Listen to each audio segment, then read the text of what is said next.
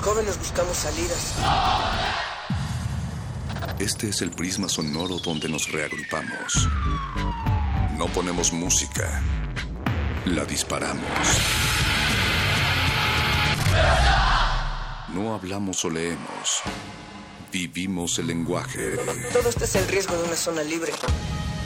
No sentimos, explotamos.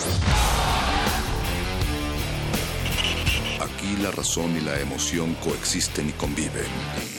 Resisten. Este es un espacio para que formes parte de la resistencia. Resistencia modulada. No solo somos sonido.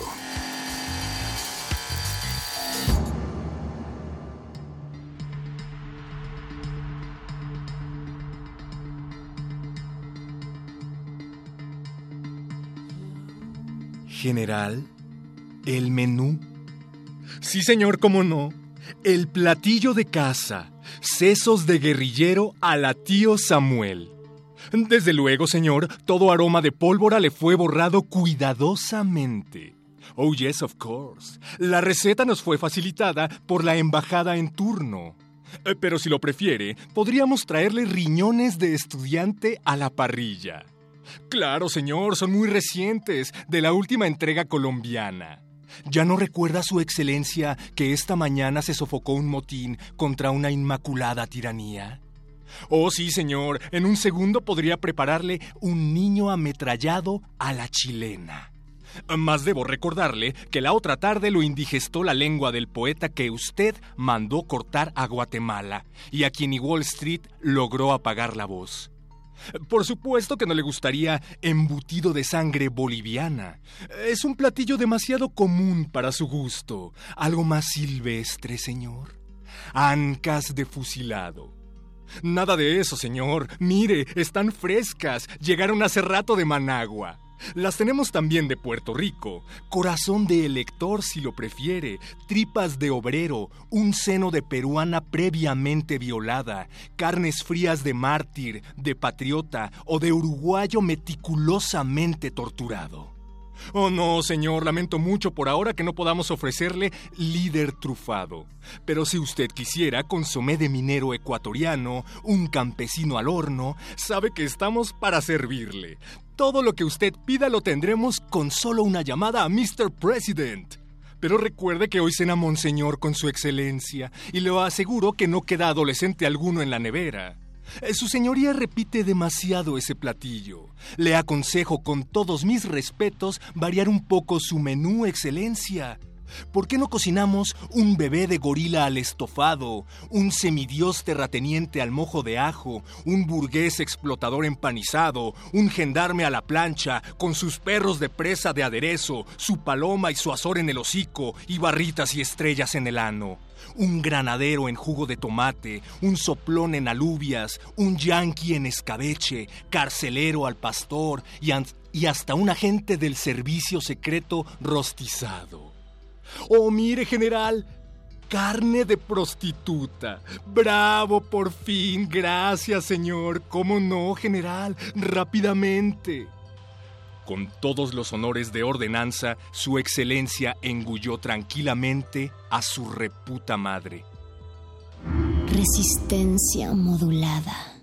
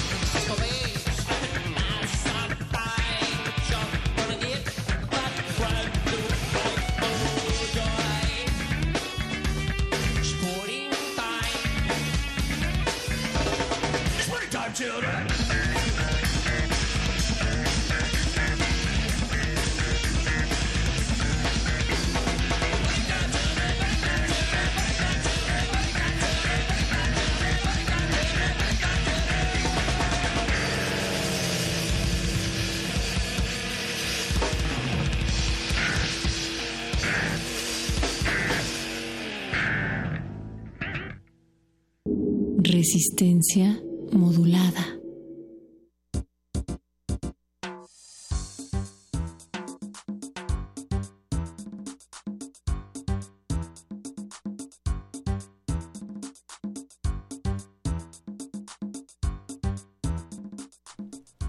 completamente en vivo desde Radio UNAM, Adolfo Prieto 133 en la Colonia del Valle, aquí en esta Ciudad de México. Así es. Les saludamos desde la cabina de la FM 96.1, con mucho gusto el perro muchacho, mi colega aquí a la izquierda. Y Paco de Pablo, mi colega aquí a la derecha. Paco de Pablo, leíamos un breve menú auditivo en cortesía de Abigail Bojorques, que tiene que ver con el tema que estamos a punto de clausurar, el tema semanal, alimentación, nutrición y además queremos aprovechar para enviarle un gran saludo y un abrazo a la hermana República de Venezuela. Em, tenemos aquí a un venezolano refugiado que nos ha contado cómo están ocurriendo las cosas por allá y parece que no le están pasando muy bien. Entonces desde aquí un gran abrazo y un pues un texto de solidaridad. Y no solo habrá un texto de, solidaridad, querido perro muchacho, esta noche Cultivo de Ejercios se pinta de rojo, amarillo y azul, porque nuestros invitados de esta noche son vienen de Venezuela, ya son todos radicados eh, de la Ciudad de México, pero bueno, no, sin peros, más bien, y, los invitamos a platicar de su música. Se trata de Algodón Egipcio, nos estará visitando nuestro estimadísimo Chequi por, por segunda ocasión tiene buenas sorpresas que, musicales que compartirnos. Y también tendremos a los mesoneros, que por segunda ocasión también nos visitan desde... Bueno, ya, ya viven aquí, pero, pero son venezolanos. Pero también son venezolanos. Y en cultivo y en glaciares. Qué, casualidad, porque en glaciares, Paco de Pablo, esta noche va a estar haciendo una curaduría especial, nada más ni nada menos que el buen Eduardo Luis. No fundador de la Coco Base y coproductor de Resistencia Modulada. Esto a partir de las 11 de la noche en este espacio, así es que pues vamos a ponernos venezolanos. Hasta trajo su cuarto. ¿Es el cuarto? Cuatro, el cuatro. Su cuatro, ¿qué es un cuatro? el, que, el, que, le ponen a Duarte. Eh, eh, exacto. Bueno, es un poco distinto. Esto es como una especie de ukulele grandote. Ah, mira, me gusta más ese. Es más, es más divertido. Del otro lado del cristal le damos un gran saludo, como ya decíamos, a Eduardo Luis en la coproducción de este espacio. También en la asistencia de producción Yesua Raciel. Oscar Sánchez, el voice en la producción. También está por ahí Apache Raspi, que está calentando motores para entrar aquí a los micrófonos. Alba Martínez en la continuidad. Hola, Alba. Y Hola, Agus, padeciéndonos del otro lado de la consola. Bienvenidos, bienvenidos a ustedes también. Y bienvenidos a ustedes que están del otro lado de la bocina. Recuerden ponerse en contacto con nosotros en Facebook Resistencia Modulada, Twitter arroba R Modulada, transmitimos por resistenciamodulada.com, radiounam.unam.mx, tenemos Instagram. ¿Y qué más tenemos, Paco? Y tenemos una línea telefónica a la, eh, que pueden, a la que pueden llamar en cualquier momento 55 23 54 12. 55 23 54 12. He ahí ya los dos menús de los cuales teníamos que hablar, Paco de Pablo. Tenemos también que hacer un anuncio canónico. Recuerden que a partir del 15 de mayo, Resistencia Modulada cambia de horario. Empezamos a partir del 15 de mayo a, las, las 12 de la noche. No, terminamos a las 11 de la noche. Empezamos a las 8. No juegues con mi cabeza, Paco. Lo siento, pero no me pude contener. Resistencia modulada empieza a las 8 de la noche a partir del 15 de mayo y no solo eso, vamos a tener varias modificaciones a, este espacio, así es que estén pendientes, se va a poner bueno. Temporada 4, me parece. Temporada 4 ya. Temporada 4. ¿En qué momento? No tengo idea. Hacemos radio juvenil. Oh, cultural. Pues muchísimas gracias a todos los que han estado pegados del otro lado de la bocina desde que inició este espacio. Esto todavía no termina, sino que por el contrario, empezamos a despegar después de todo este tiempo. Bien, tres años nos tomó, nos ha tomado. Así son estas cosas. Y por si fuera poco, eh, en esta segunda, tercera, cuarta temporada vamos a tener varios regalos. Tenemos playeras, stickers eh, y un auto que podrá llevarse. ¡Un auto! Bien, me gusta. Voy a estar pendiente entonces. Es un auto muy pequeño en realidad. Y bueno, y esos, esos son los anuncios parroquiales, querido perro muchacho. Eh, vamos ahora sí a la carnita de esta, de esta primera sección de la emisión de esta noche, 27 de abril. Porque antes de la música viene la información. Así es, así es. Antes de Cultivo de Ejercios tenemos una entrevista muy especial que compartirles, que grabaron ayer nuestras estimadas y queridas Natalia Luna y Mónica Sorrosa.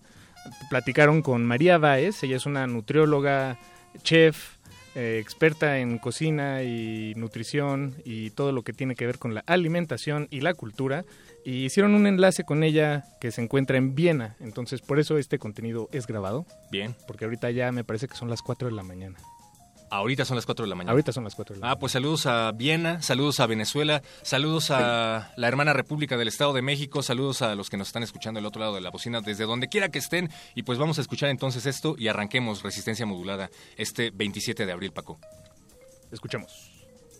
Resistencia Modulada.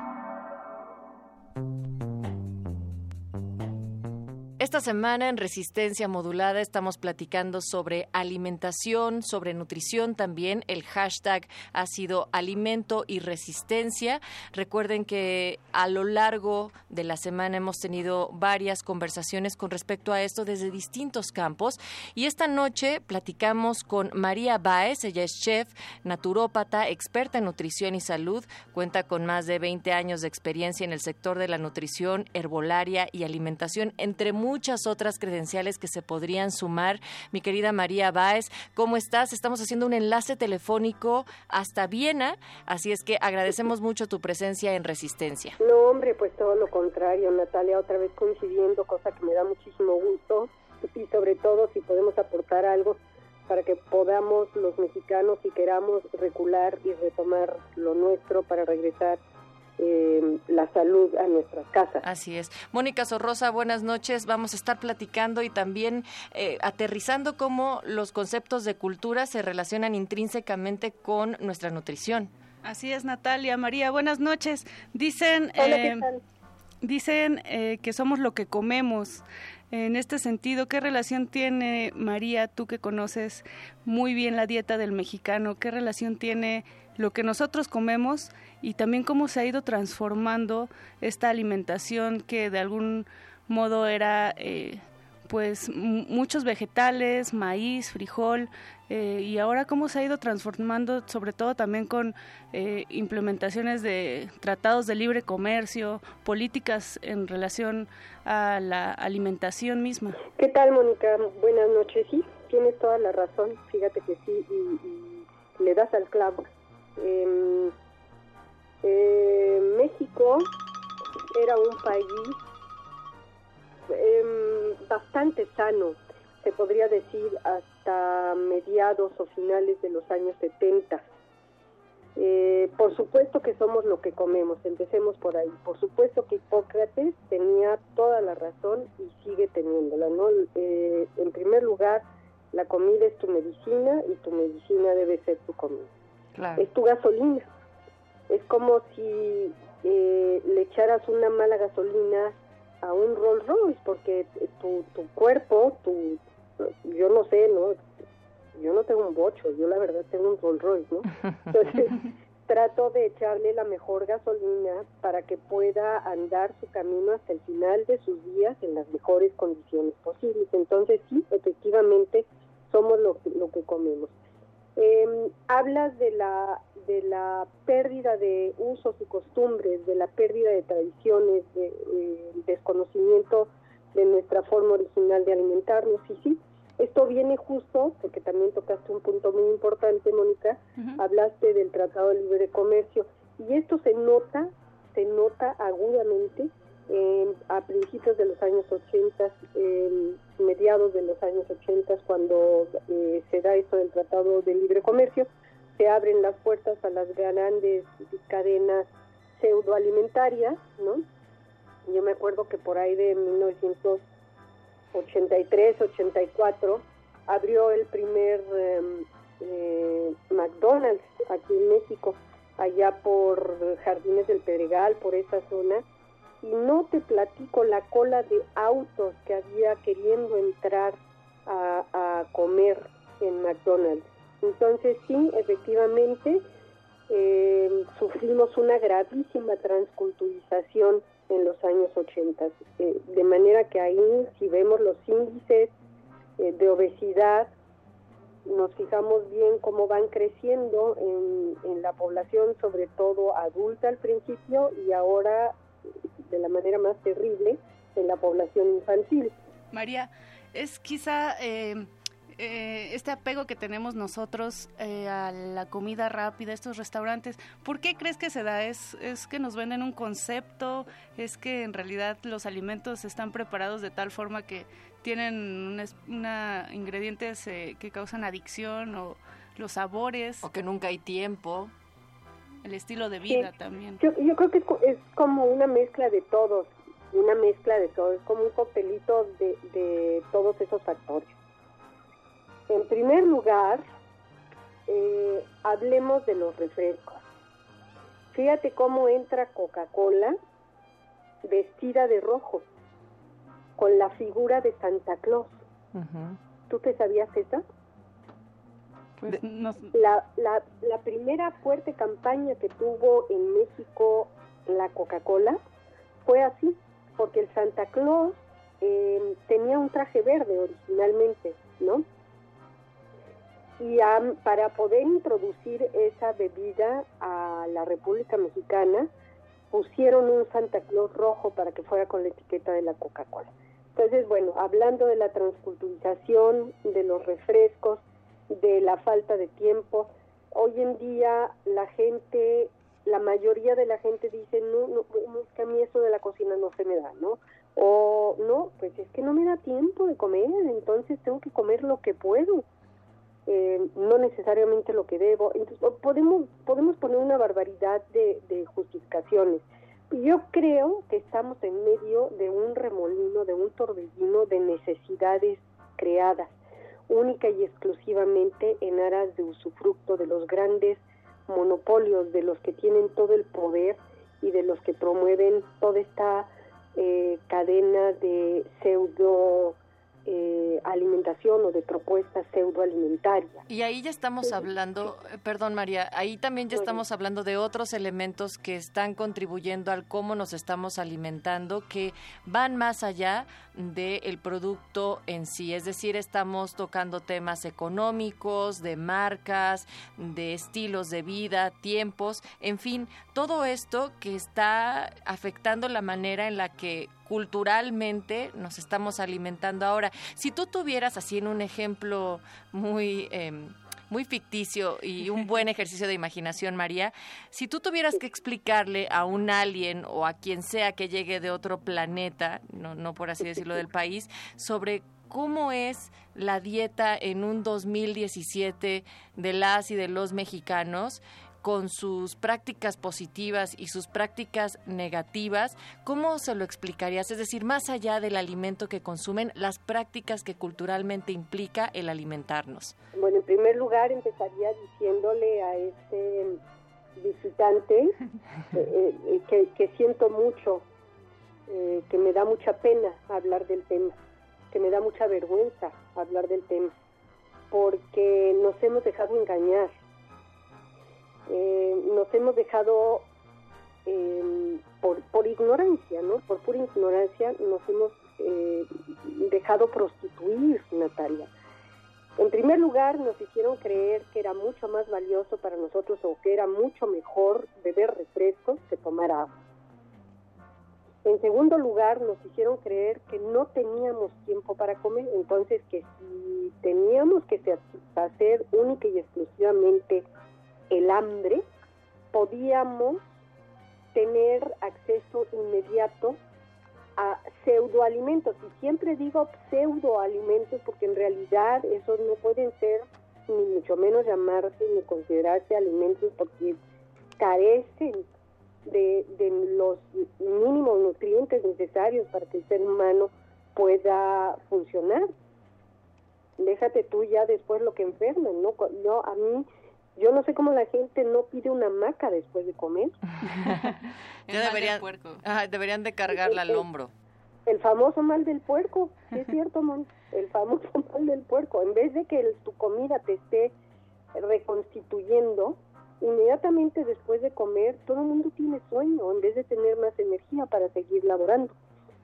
Em, entonces le diría, pues no, mira, fíjate que, eh, querido visitante, hoy los mexicanos, aun cuando tenemos la gracia y la fortuna de contar con eh, una ubicación eh,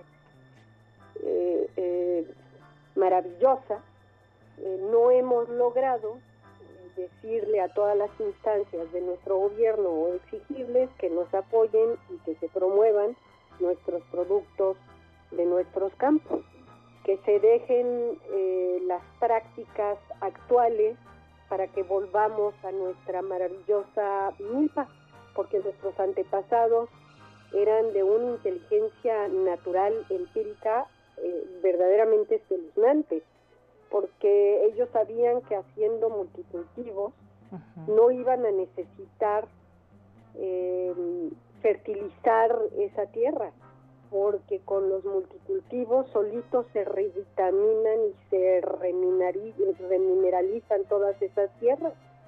Ellos sabían que, por ejemplo, si no querían polinización de una parcela a otra, entre una parcela y otra iban a sembrar cannabis para que no hubiera polinización. Para eso, eh, entre otras cosas, servía esta maravillosa planta maestra. Eh, no sabían, por ejemplo, no saben ahora, pero sabían nuestros antepasados, que sembrando jícama tan rica, tan rica en fibra, tan baja en calorías, tan buena para la digestión, buena para la sed, eh, que solo se puede consumir el, el bulbo, ellos sabían que si la sembraban no iba a haber eh, insectos nocivos para esa milpa porque sus hojas son altamente tóxicas para la mayoría de los es decir María no sé si ya debrayé mucho Natalia Mónica no no para nada. Eh, lo que lo que nos estás explicando es justo Toda, todo un contacto con la naturaleza y toda una cosmovisión que implica no solamente alimentación, sino forma de vida, eh, incluso conexión con el resto de los elementos. Y además me gusta, María, porque ya le hiciste una descripción también a este ser, a este visitante, de cómo tendría que volver al sistema de la milpa y retomar aquellas eh, técnicas y métodos de cultivo naturales y ancestrales de nuestro país. y no solo eso, eh, eh, hay que recordar que nosotros los mexicanos tenemos nuestra propia fast good, no nuestra fast food, tenemos nuestra propia fast food. Fíjense, chicas, que eh, pues yo tengo casi 60 años, soy mediados de, vengo de mediados del siglo pasado. Entonces yo, porque aparte tengo buena memoria, recuerdo que en los años 60 y 70 éramos primos hermanos de la queca, del tlacoyo, de la vitamina T, como ahora le dicen. no solo no estábamos eh, eh, gorditos, ni mucho menos obesos, estábamos flacos y corriosos, bien fuertes y, bastante sanos. Ya, ya, por, ya estaba entrando la, eh, la industria refresquera, ¿no? Pero estábamos bastante sanos. Em, entró, me acuerdo muy bien, una cadena que eran unas hamburguesas que se llamaron Tomboy. La quebramos, la quebramos porque queríamos seguir con, con Doña Panchita y sus tlacoyos al comal y sus sopes y sus tostadas. Y, en ese sentido, María, eh, lo que hizo esa generación y del cómo se aferró a esos a esas maneras de estarse alimentando tradicionalmente que además tenían un reflejo positivo en la salud, ¿qué rol también creerías que actualmente tendría la juventud que jugar para apostarle a otro tipo de alimentos más allá de los que nos están dando de los fast food? Pues fíjate que, que pregunta me acabas de hacer más importante, más inteligente y, más bonita, porque fíjate que eh, estábamos platicando algunos contemporáneos y tu servidora de que vemos en los jóvenes de ahora, vemos la misma actitud y la misma intención y la misma garra que veíamos en los jóvenes de, de nuestras épocas. Estos que exigíamos nuestros derechos porque sabíamos que no los merecíamos. Estos jóvenes que quieren investigar para descubrir que ya no se la están creyendo tanto. Y gracias a las redes sociales y a todos los medios de comunicación inmediata que existen ahora, tornados a positivo, estos nuevos jóvenes, esta nueva generación tiene acceso inmediato a muy buena información, que es lo que necesita la población, mucha educación para poder ser selectivos en tanta información que están recibiendo. Y eso, querer informarse para que puedan tener herramientas para, eh, para eso, para poder ser inteligentemente selectivos. Qué importante. Para que yo creo que ya está sucediendo, Natalia, Mónica. Yo, ustedes cómo lo sienten, porque yo verdaderamente quiero creer que ya está pasando. Cuando en, estaba yo en México, no sé si ustedes supieron, pero tenía un restaurante Hoja Santa. Así es, ahí en Oaxaca. Que por cierto, eh, extraño mucho, la verdad es que extraño mucho, ¿no? Pero bueno, fue un lindo proyecto porque promovía el comercio justo, verdaderamente lo, lo, lo promovía porque mis proveedores, fue una cosa muy difícil, pero mis proveedores eh, me traían sus, sus eh, alimentos directamente de sus milpas, de me sus consta. cultivos. Te consta, Sí, exacto. Y em, me acuerdo que llegaban muchísimos jóvenes a este restaurante buscando esta nueva alternativa, que de nueva no tenía realmente gran cosa. Lo único que estaba haciendo era traer al 2015-2016 en su momento, pues ahora estamos en 2017, nuestros ingredientes mexicanos a los platos de los nuevos jóvenes mexicanos. Eso era lo único que estaba yo haciendo con, con mucha efectividad porque siento que los jóvenes ya quieren eh, tomar esa opción.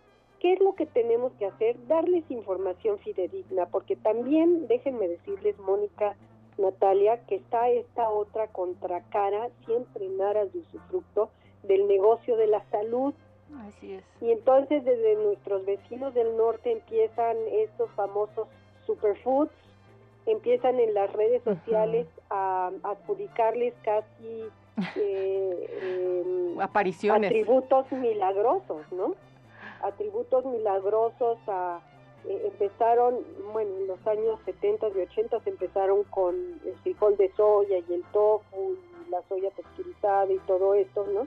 Y así le han hecho siempre y, y les funciona muy bien. Ahora empezaron recordándonos nuestros vecinos del norte lo maravillosa y nutritiva que es el alga espirulina, que es originaria del lago de Texcoco, por si no lo sabían, ¿no?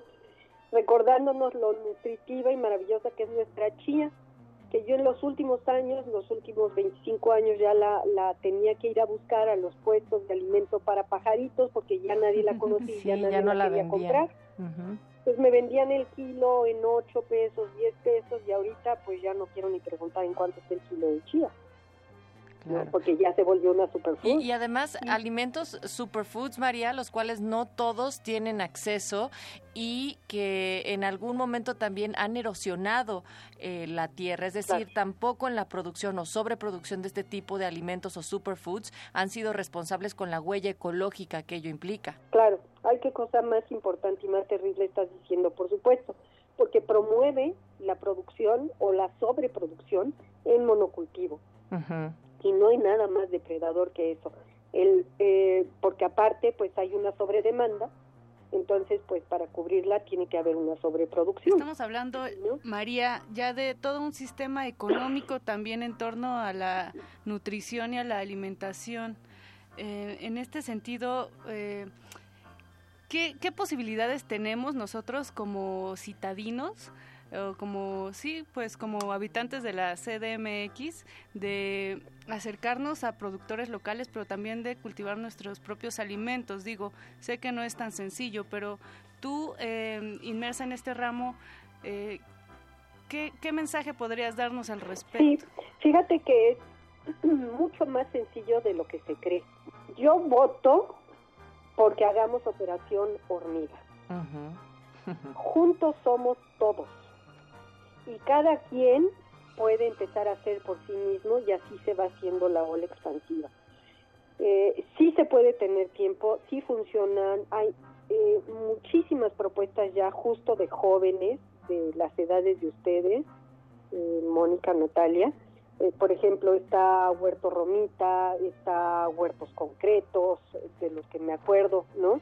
Enseñándole a esta nueva generación a tener sus huertos urbanos, eh, por ejemplo, Lily Foster, que es esta californiana que trae todo este rollo de huertos urbanos orgánicos a México, por ahí de hace 8 o 10 años, si no es que un poquito más porque ya se me dan las cuentas. Em, tiene un programa que se llama Metro Cuadrado. En un metro cuadrado te hace tan productivo ese metro cuadrado como para que una eh, familia de cuatro personas se pueda alimentar Qué en increíble. su huerto, en su casita. Y no se necesita más que una terracita o un espacio que tenga ventana.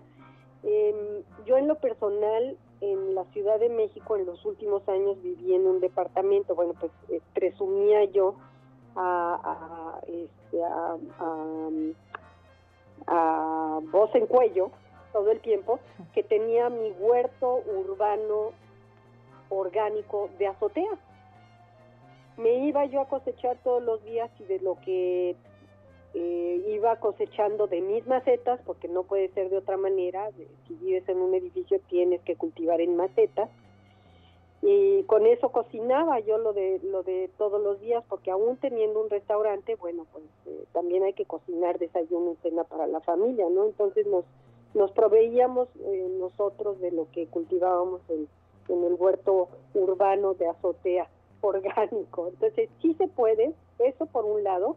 Y por el otro lado ya hay también propuestas muy honestas que no necesariamente, fíjate lo que voy a decir, fíjense, fíjense, Mónica y Natalia, que no, se, no necesariamente están certificados eh, como orgánicos o como productores orgánicos por las diferentes instancias de la República Mexicana, como Zagarpa este, o, o como Conadio.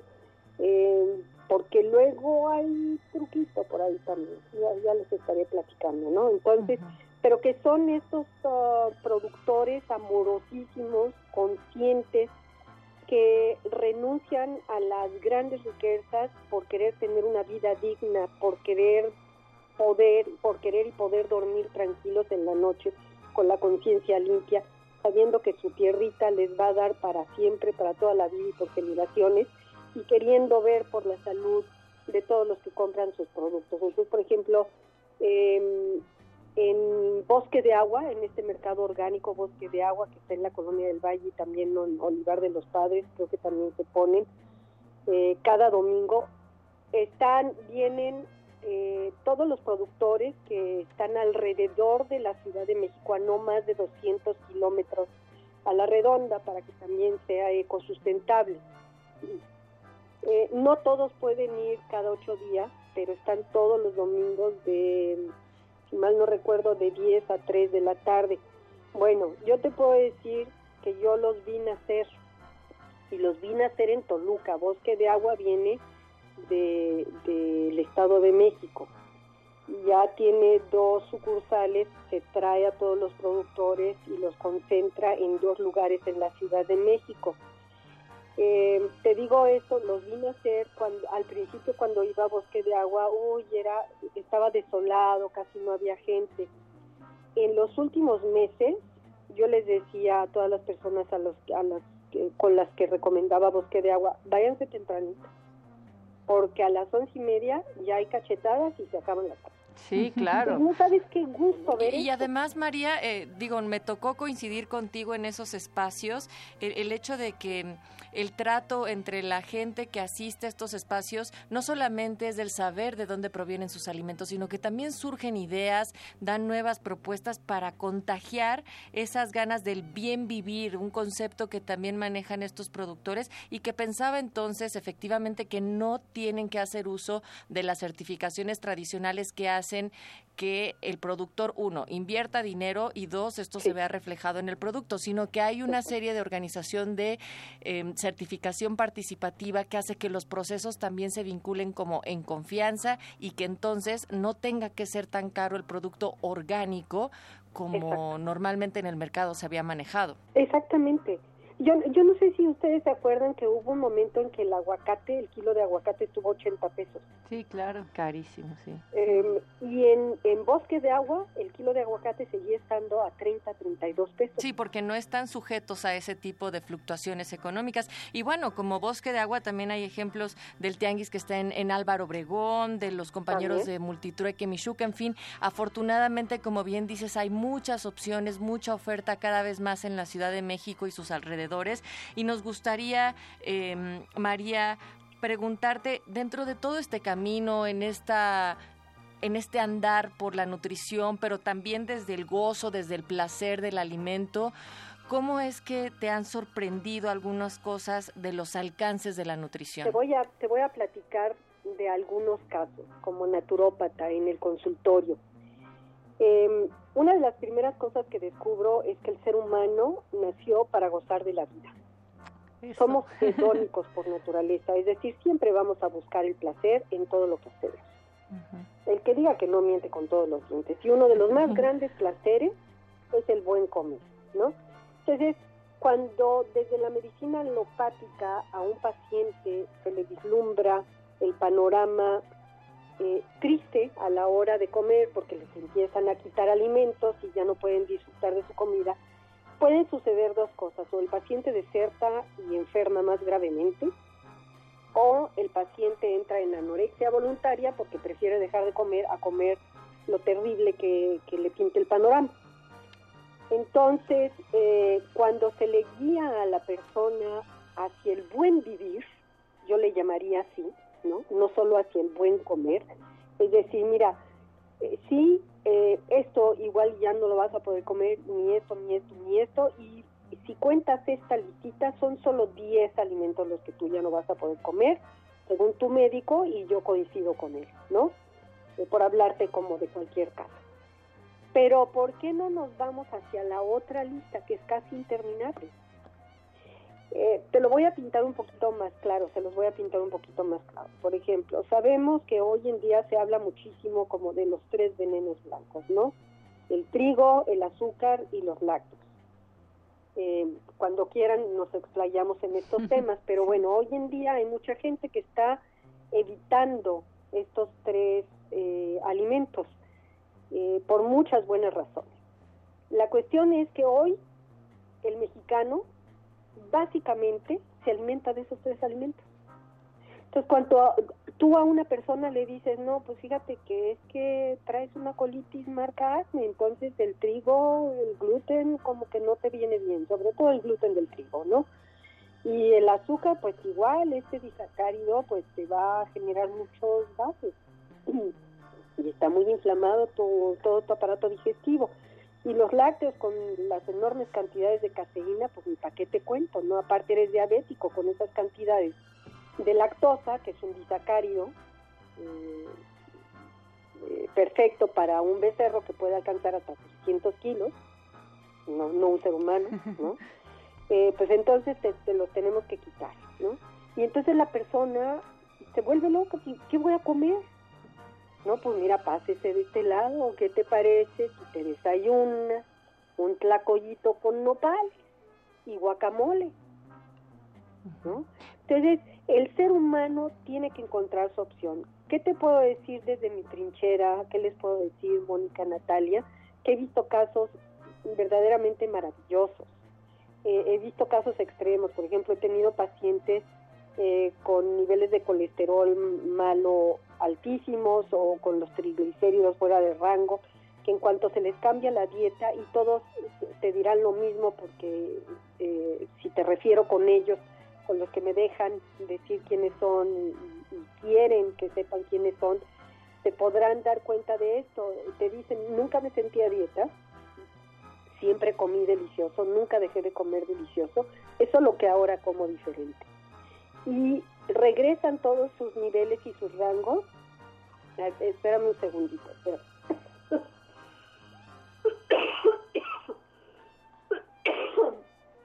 Discúlpame. Eh, regresan todos sus rangos a la normalidad. Eh, personas que habían em, salido diagnosticados con artritis reumatoide degenerativa o con cualquier otro padecimiento autoinmune, en cambiándole su forma de alimentación y regresando a comer como mexicanos, ¿eh? Como mexicano, no te estoy hablando de dieta. Pero, es que eso es muy importante lo que estás diciendo, María, porque efectivamente cuando mm, escuchamos mencionar por lo general la palabra dieta, inmediatamente se viene algunas asociaciones como restrictivo, prohibiciones, en fin, y que parecería entonces que el llevar una dieta sería el limitarnos a las cosas que nos gustan y como una acotación también negativa a cierto tipo de alimentos. Aquí estás cambiando la fórmula, es decir, no es restrictivo, al contrario, es ver más allá de lo que te está entendiendo, porque también es una cuestión sistemática, habíamos dicho, del modelo económico, de las empresas, de lo que nos ponen ahí para consumir. Más claro ni el agua. María, eh, pues estamos al término ya de esta entrevista, sin duda queremos nuevamente agradecer esta charla que sostienes con resistencia modulada desde Viena. ¿Algún comentario con el que te gustaría cerrar? Pues, hombre, eh, que se abran más espacios de estos, eh, Natalia, Mónica, sería muy importante, muy interesante para poder informar de manera fidedigna y, bien sustentada a, toda la población porque nos lo merecemos la Organización Mundial de la Salud está vaticinando cosas terribles eh, para la población mexicana para el 2020. Eso es en tres años. Ahorita casi el 80% de la población adulta mexicana tiene algún tipo de padecimiento y sobre todo diabetes del tipo 2. El 40% de los niños de México menores de 13 años tienen algún tipo de sobrepeso u obesidad estos, estos niños van a ser jóvenes diabéticos del tipo 2. Para el 2020 se está vaticinando que el 100% de la población mexicana va a estar enferma. Y yo no me la quiero creer. Entonces, a mí me gusta ser más positivo. Si seguimos abriendo estos espacios, Mónica, Natalia, y si la gente quiere eh, informarse y abrirse a, todos estos datos duros para que puedan con todas estas herramientas exigir su mínimo derecho a una vida saludable, eh, yo creo que podemos revertir esta, este vaticinio. Pues María Báez, nuevamente muchísimas gracias. Sin duda la salud entra por la boca y tiene además que ser preventiva, gozosa, placentera. Y se me ocurre que en alguna otra ocasión, digo, tenemos que sostener muchas más conversaciones y si tú nos permites hablarte hasta Viena o donde estés, te llamaremos. ¿Para qué te parece unos tips de, cocina radiofónica aderezada con mucha música? No sé, algo se nos ocurrirá, pero sin duda seguir abriendo el diálogo. Hombre, estaría delicioso. María, muchas gracias. Nosotras nos vamos eh, pues por unos tlacoyos, Natalia. ¿Qué te sí, unos tlacoyos de, ¿qué será? Requesón a mí me gusta. Vámonos, pues. O unas quequitas. O una quequitas de, de, habas. Paquito de Pablo dice que de habas. Y bueno, pues oh. nuevamente muchas gracias, María Báez. Ustedes están en resistencia modulada. Recuerden que el hashtag es eh, alimento y resistencia, alimentación y resistencia. Nos pueden escribir a arroba R modulada, Facebook Resistencia Modulada. En esta semana que de esta forma se clausura magistralmente con una de las grandes de la cocina y de la nutrición, naturópata, chef, en fin, con más de 20 años de experiencia, María Báez a través de Resistencia Modulada. Muchísimas gracias, chicas. Muchas felicidades. Resistencia Modulada.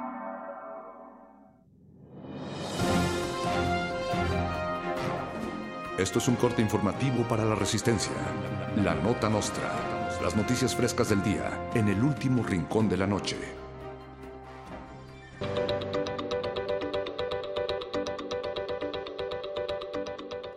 El priista Alfredo del Mazo se proclamó ganador del debate por la gubernatura del Estado de México, al igual que todos los demás candidatos que participaron en ese debate.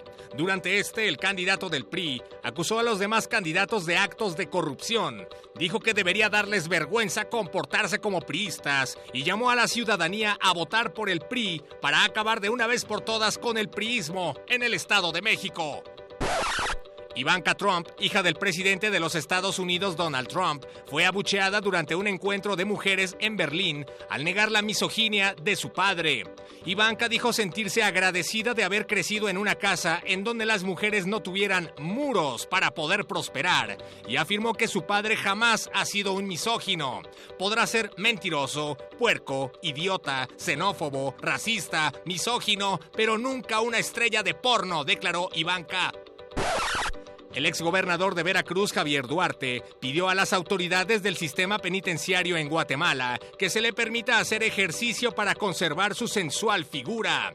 En una carta, el exgobernador acusado de delincuencia organizada, lavado de dinero y de desvío de fondos del erario público, pidió que se le permita ejercitarse porque dice es un personaje que vive de su imagen. Pidió además un colchón y un ventilador, una lámpara de lava, una muñeca inflable, una pantalla plana de 60 pulgadas, un Xbox 360 con Kinect y una suscripción a la revista Proceso para ver qué tal sale en las fotos. Sales gordo, Duarte. La Comisión Nacional de Justicia Partidaria del PRI hizo oficial la expulsión del partido del capo del crimen y exgobernador de Coahuila, Humberto Moreira, por actos de priismo contra la humanidad. La comisión priista decidió que el comportamiento excesivamente priista de Moreira resultaba demasiado priista hasta para el priismo. En un comunicado oficial, voceros del PRI declararon que Moreira es basofia y que han visto basofias, pero que él es la peor basofia entre las basofias. Y ya me voy porque me están escuchando los ñoños. Para Radio UNAM informó el perro muchacho.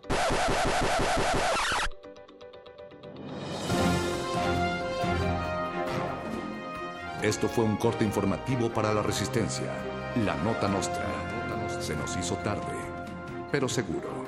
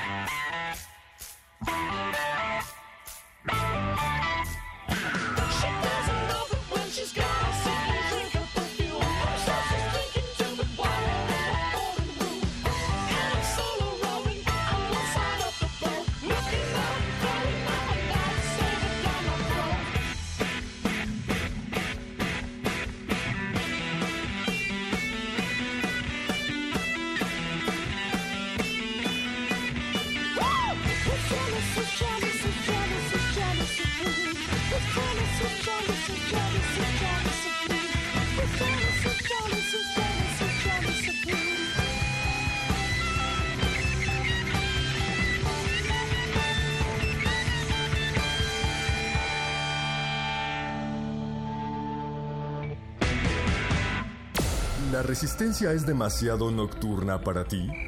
¿Te encanta la programación de Radio UNAM, pero debes despertar temprano al día siguiente? No, no, no. ¿No puedes permitirte oír la radio hasta la medianoche? Tenemos la solución. A partir del 15 de mayo, Resistencia Modulada cambia de horario para iniciar a las 20 horas. Sí, sí, a las 20 horas para adaptarse a tu comodidad. Consulta nuestra programación en www.resistenciamodulada.com. 96.1 de FM, Radio UNAM. Radio UNAM. Este programa es público ajeno a cualquier partido político. Queda prohibido su uso. Este programa es Resistencia modulada. No te quedes leyendo sombras. Dale vuelta a la página.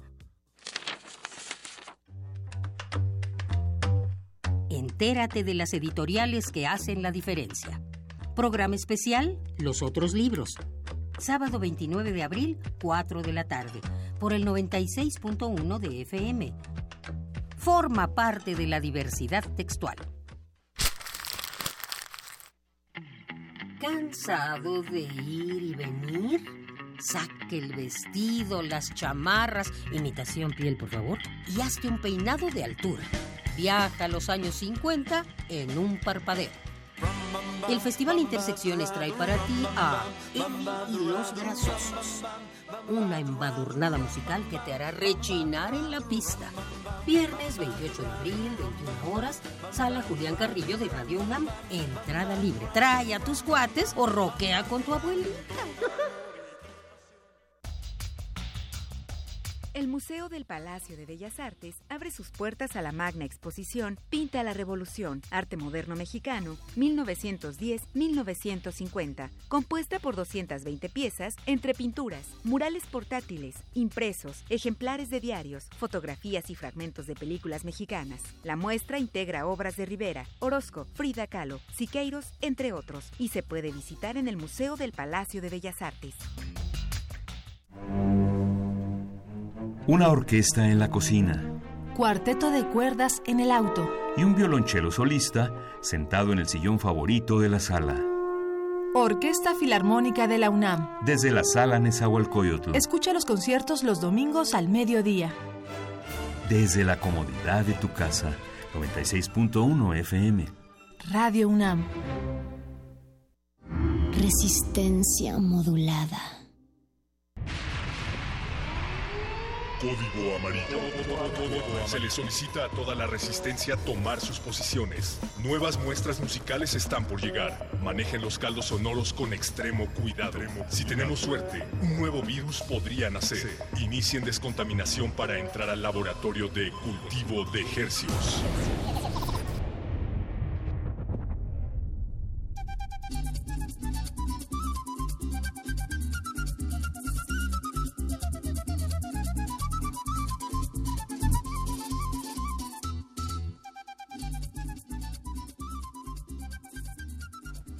Organismos audiosensibles dispersos e inmersos en un mar caribeño. Bienvenidos a otra contagiosa emisión de Cultivo de Hercios.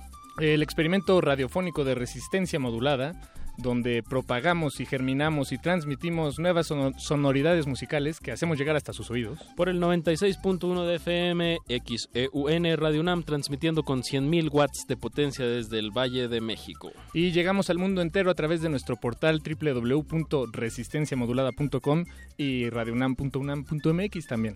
Siendo abril 27 a las 22 horas con 3 minutos y corriendo, damos inicio a este experimento radiofónico que hemos titulado cultivo de ejercios. Paquito, ¿qué ingredientes lleva la contagiosa emisión del día de hoy? Esta emisión, Apache, es un sándwich de, dos sabores pero los dos sabores vienen de unas arepas, ¿no? exactamente, exactamente, Apache. Eh, estaremos charlando con Chequi, algodón egipcio, es el nombre de su proyecto. Ah, bueno, espera, nos estamos saltando algo muy importante, querido Apache que nos puede eh, describir aún más de que, de que cómo se, se constituye la arepa de Le damos la, bienvenida a Gordo Luis, Lalo Luis, Hola. Eduardo Luis. Saben que una vez eh, estaba en casa de Rafa Paz haciéndole, haciendo arepas como para, para todos y tal. Y justo las arepas de Rafa Paz se quemaron. Y me odia infinito. ¿Por qué? Porque las tuyas sí te. Sí, las mías sí quedaron bien. Claro, la experiencia. Saludos a Rafa Paz. Sabemos que, que tú puedes, tú puedes con esas arepas. Un segundo intento saldrá bien. Paquito, vámonos desde el futuro más lejano al futuro más cercano. Estaremos charlando con Algodón Egipcio, Chequi, que nos visita por segunda vez aquí a esta cabina. Tiene muchas sorpresas, muchos estrenos. Bueno, en realidad, un, gran estreno, pero, pero buena charla. Pero él es una eh, sorpresa infinita. Él, es él en sí es una sorpresa, exactamente, Eduardo Luis. Y, y para empezar, el... Em, ¿cómo, se, ¿Cómo se llama el plato de, entrada? ¿El aperitivo? El aperitivo.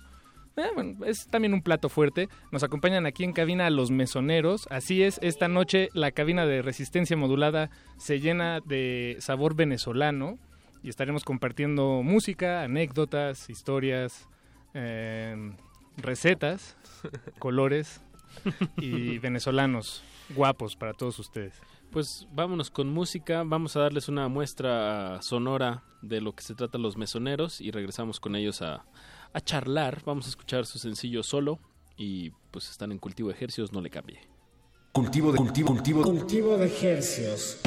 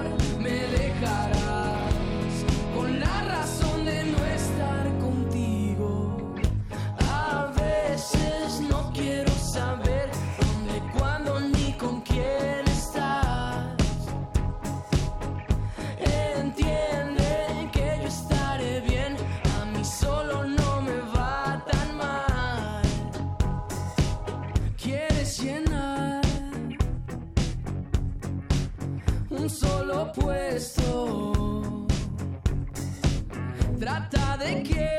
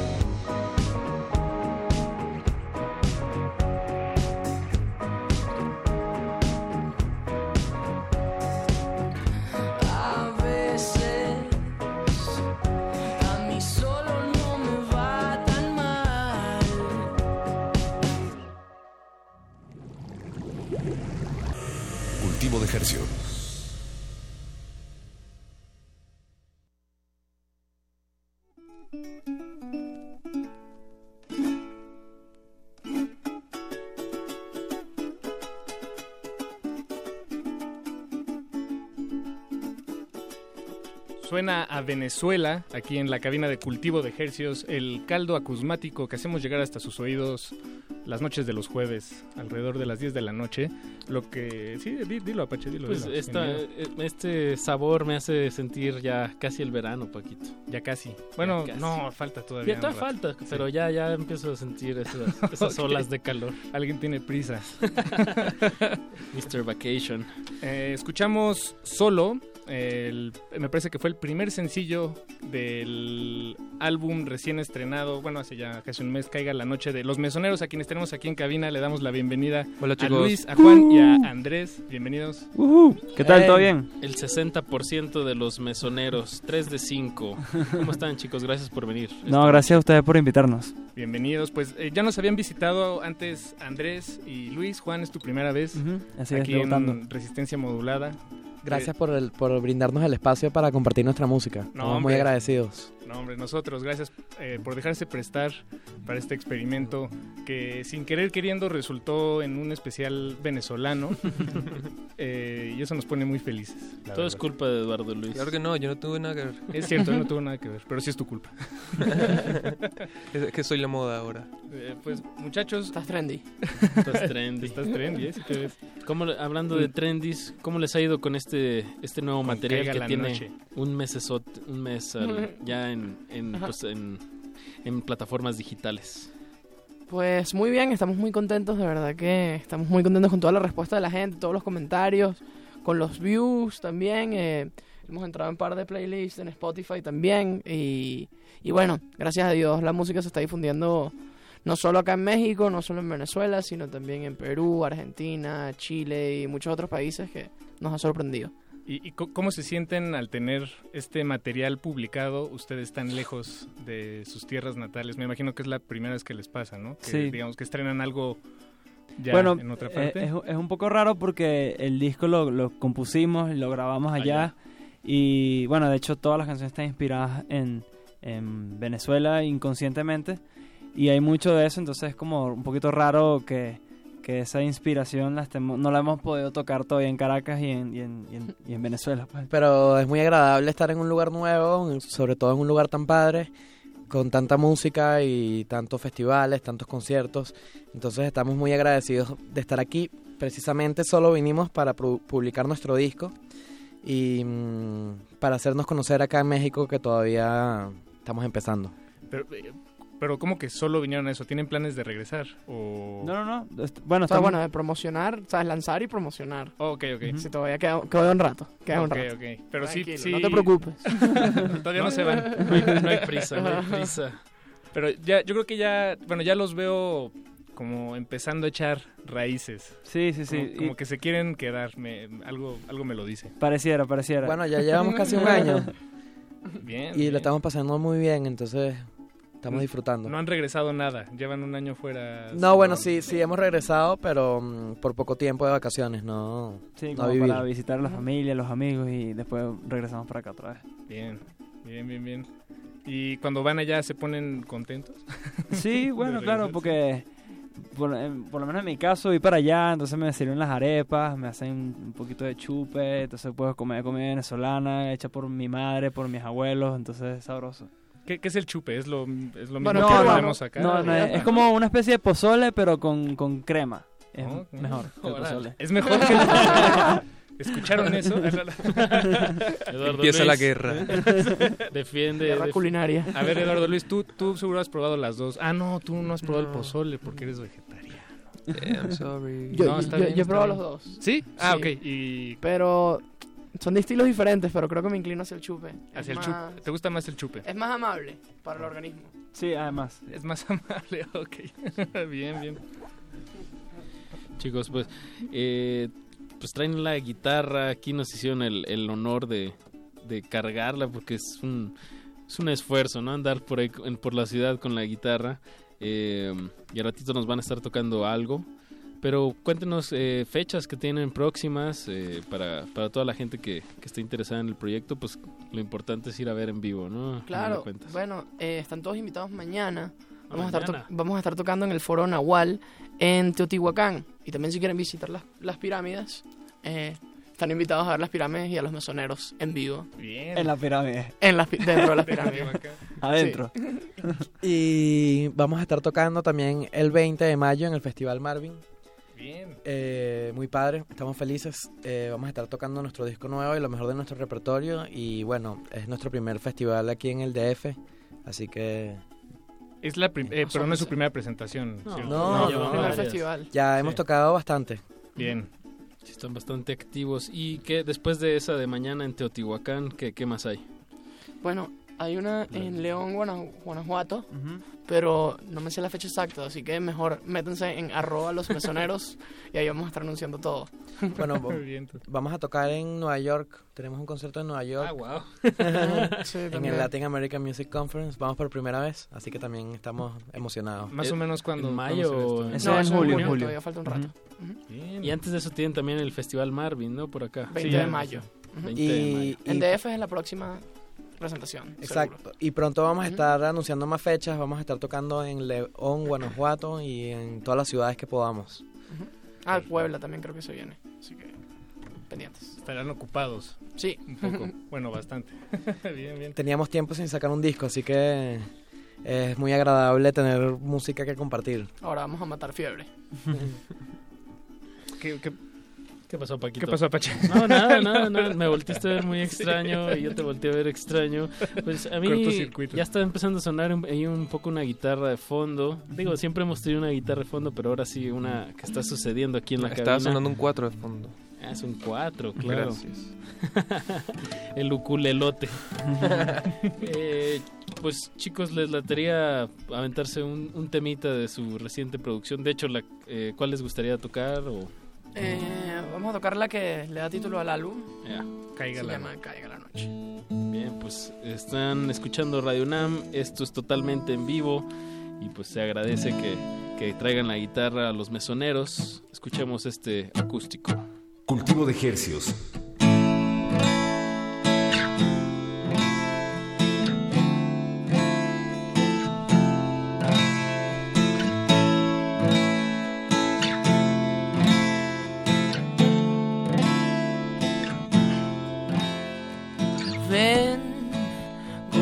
De aquí, esta selva pudo ser jardín.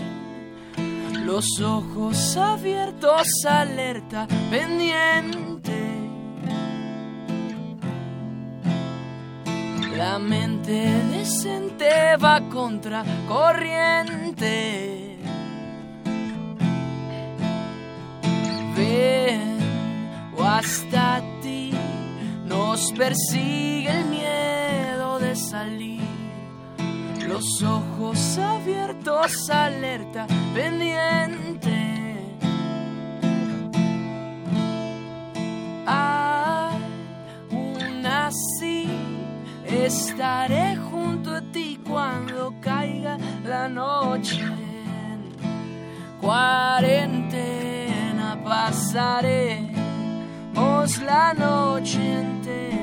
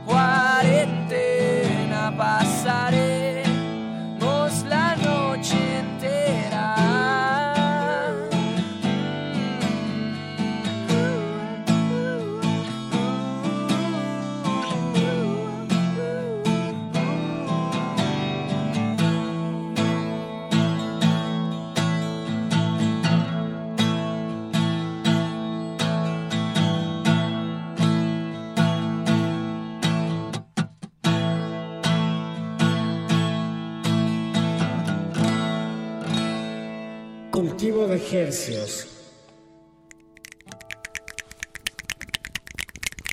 Bravo. Bravo, bravísimo. Esos son nuestros aplausos radiofónicos Bien. para no saturar los micrófonos. Ni, Eh, ni andar gritando como niña. Digo, digo, por lo agudo, pues. Sí, sí, sí. No, así no se vale. En exclusiva, no, no me imaginaba, no me cabía en la cabeza cómo sonaría esa canción en una versión acústica y. ¡Wow! Súper enorme. Bien, Wow. sí. Felicidades, Luis. Sonó muy bien. Esa guitarra suena muy bien. Gracias, Eh, en vivo traes una eléctrica. Sí, claro, por supuesto. La Rickenbacker, la consentida. Eso. Y bueno, del quinteto es eh, guitarra, dos guitarras, bajo. Eh, ¿Quiénes nos faltan hoy? Falta la batería y el sintetizador. Bueno, los sintetizadores.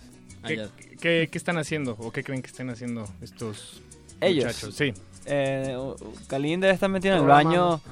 Ah, y nuestro baterista está tocando con Sol Pereira ahorita. Ah, wow. Ajá, en, en el pata, en el Pata Negra, justo ahora. Voy para allá. Pata Negra. Bien. Pata negra.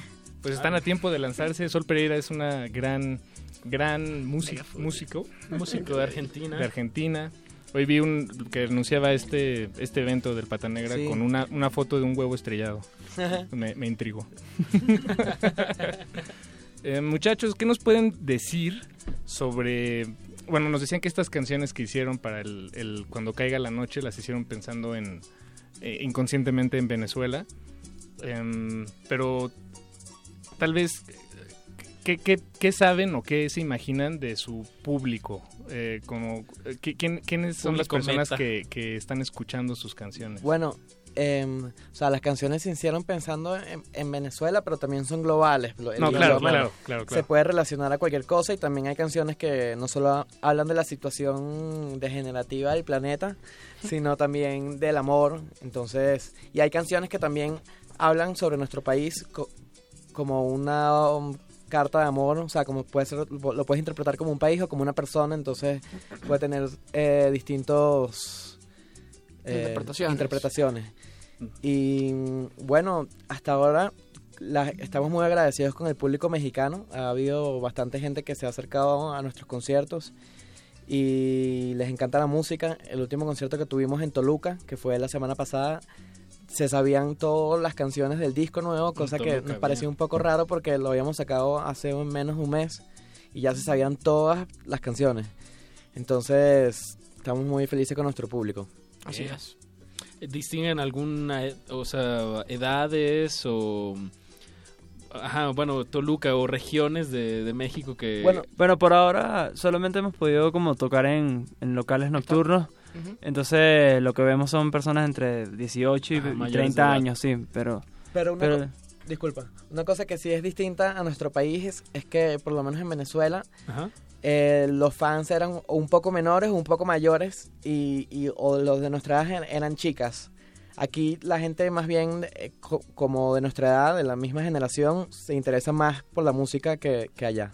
Sí, eh, bueno, también creo que también nosotros hemos crecido y el público ha crecido también, entonces, Con Claro, nosotros. con claro, nosotros. claro. Entonces, por eso es como que siempre hemos tenido gente de nuestra edad siguiéndonos, pues. Y me imagino que eso es natural, ¿no? Bueno, el otro día estaba viendo en redes sociales un video de, de, de Korn tocando y era un, un estadio Korn. enorme, pero, pero mm, vaya, me, me imagino que muchos de ellos son las, mi- los mismos fans de siempre, ¿no? Claro, Sí, sí. 2002. Sí, sí, sí. Digo, seguro también han ganado y su audiencia ha crecido y, y, Claro, sí, y sí. adolescentes de, de, de hoy en día De hecho, los y, y buscan, nosotros ¿no? vemos eso como algo súper positivo, porque eso al final son los, los, la, la gente que más te sigue y más está pendiente de todas tus cosas y, y la razón, por des- de una manera decirlo, del, del éxito que puede tener una banda es eso, pues. Entonces, asentar bases con la gente de tu edad y crecer con ellos, pues. Exacto. Ujú. Sí, además crear eso, como que seguidores fieles, ¿sabes? Como que cuando la gente nota que es un, que la banda, ¿sabes? Todo, todo lo que hace es auténtico y no es como un producto de fábrica Claro. De- hecho para un target o una moda, eh, pues ese tipo de proyectos suelen, como que no, no suelen perdurar en el tiempo, en cambio los que sí llevan un trabajo constante y, y no tratan de ser complacientes a las modas, Exacto, exacto. suelen que- durar en el tiempo. Eso, la prueba del tiempo. Y ustedes ya llevan como 10 años, ¿no? O- Sí, Como so- banda. todavía somos, estamos jóvenes, queda largo camino, porque es que com- comenzamos muy chavos, ¿no? Comenzamos a los 15 años. Wow. Eh, ahora tenemos 25 y bueno, queda rato. Bien, bien, bien, bien. ¿El más grande de ustedes tiene 25? Todos tenemos 25. Todos tienen 25. Calín no? Ah, no, ¿verdad? Cal- Y, y yo la semana que viene tengo 26, ojo con eso. Bueno, pero son de la camada. Órale. Sí. Ah, pensé que tú eras más grande que yo. ¿En serio? sí, en serio. No, todo Tal el vez mundo es me la dice- barba, es la barba. Sí, todo el mundo me dice que tengo 30, 31 y bueno, tengo 26 apenas. Pues. Pues nos estamos acercando al final de este primer cultivo de ejercicios A, pero no sin antes, eh, pues queremos poner otra canción de ustedes y también les pedimos que nos trajeran eh, una, una recomendación para De música venezolana. de música venezolana, siguiendo con, con la temática del día de hoy. Eh, vamos a poner Caballo Nuevo. ¿Qué nos pueden decir de un tema de los mesoneros? ¿Qué nos pueden decir de este tema? Bueno, este tema lo compusimos. No, bueno, lo compuso en su mayoría Luis. eh, pero le hicimos un pequeño arreglo al, al, al coro, eh, influenciado un poco en, la- en lo que es la tonada venezolana. Y que es como el- el- una especie de blues, pero de nuestro país. Porque es un canto como el campo. eh, en este caso, lo que llamamos nosotros el llano venezolano. Entonces agarramos un poquito de esa influencia y se la colocamos un, un toquecito en el coro y eso- hizo que nosotros to- tomáramos un camino para componer el disco y nos sentimos muy orgullosos de tener como ese ADN de nuestra música. Eso. Y de su recomendación, ¿por dónde, por dónde va? Bueno, la recomendación de hecho es, eh, es casi directa a, a este tema que se llama Caballo Nuevo. Eh, la recomendación es- se llama Garcita, que es de Simón Díaz, que es el maestro de la tonada llanera en Venezuela. Tornada llanera. Wow. ¿Cómo se llama? Simón, Simón Díaz. Díaz. Sí. Sí, Es como el que ya músico- murió, ¿no? Sí, ya, ya se murió. Ah, ok, ok. Eh, y él es como el representante de la música venezolana internacionalmente, básicamente. pues, de un- es un poco estilo. decir. De un estilo, claro.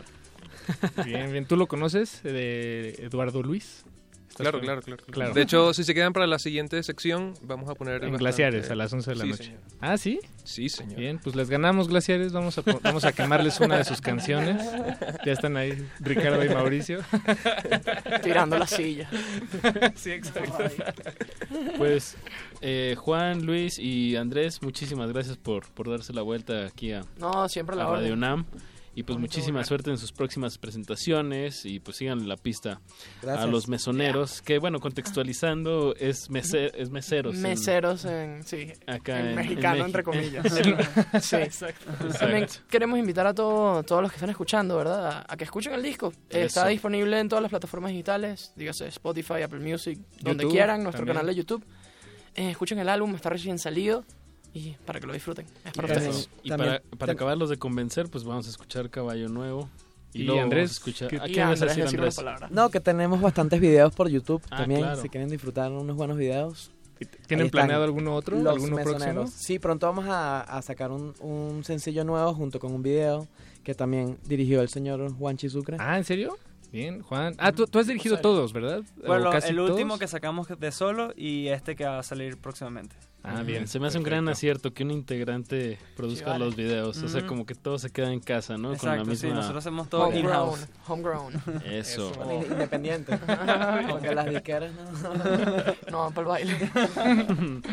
Pues Caballo Nuevo, Los Mesoneros y la ligamos con Simón Díaz. El tema se llama Garcita de la tonada llanera. Correcto. Y pues eh, no le cambie porque continuaremos con Chequi, mejor conocido como algodón egipcio, aquí en cultivo de hercios. Hercios. Hercios. Cultivo de ejercios. Tu amor a ti no te pertenece. Existe para que lo entregues y que luego vuelva a ti. Si no entiendes mi vida, no hay otra salida que dar pa' que. No entiendes mi vida, no hay alternativa, yo doy pa' que.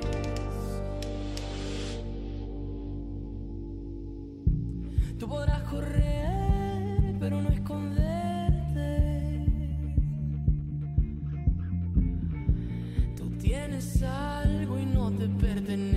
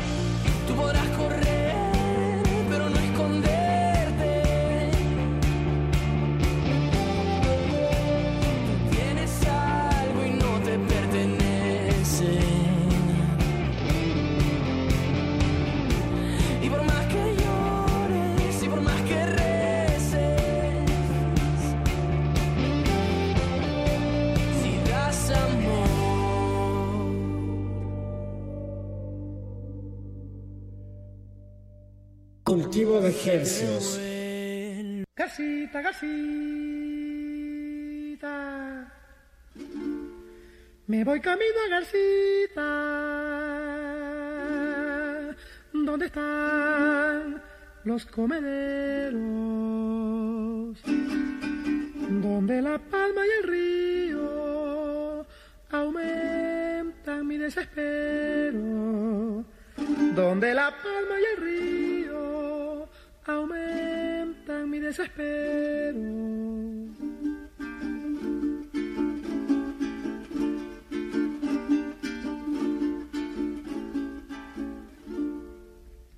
Río crecido, río crecido, rebaja tu tempestad, que los chinchorros de noche se mueren de soledad, que los chinchorros de noche se mueren de soledad.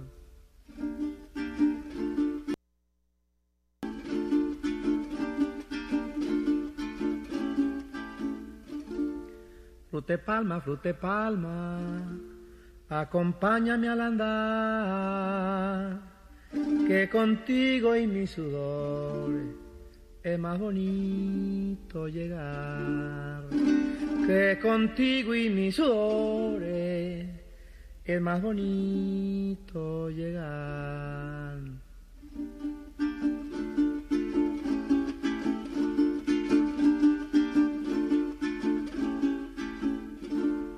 Bebe, bebe, cabretero, bebe de mi morichal, que muchos guaita camino te faltan para llegar, que muchos guaita camino te faltan para llegar.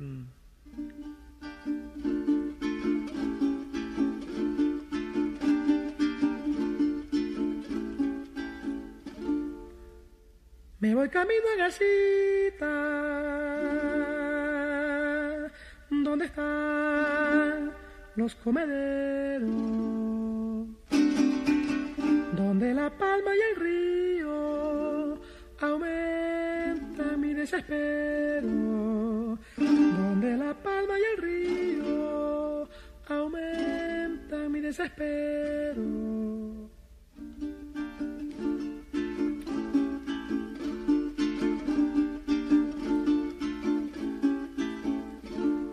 Río crecido, río crecido, baja tu tempestad, que los chinchorros de noche se mueren de soledad, que los chinchorros de noche se mueren de soledad.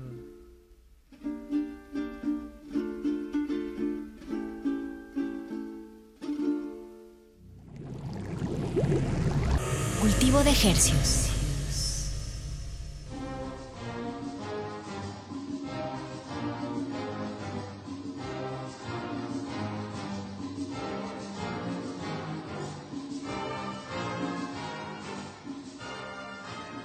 Estamos de vuelta en Cultivo de Ejercios, que en este momento le damos vuelta al acetato y entramos en la etapa, en el lado B.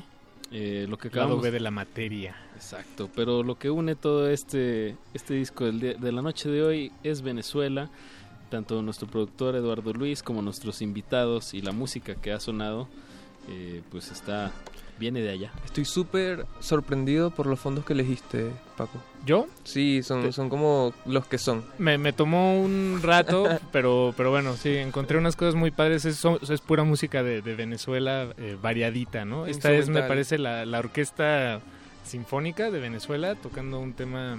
Sí, eh, Moliendo Café. muri- moliendo café, exactamente. Buenísimo. Este, chicos, eh, ya está nuestro invitado aquí.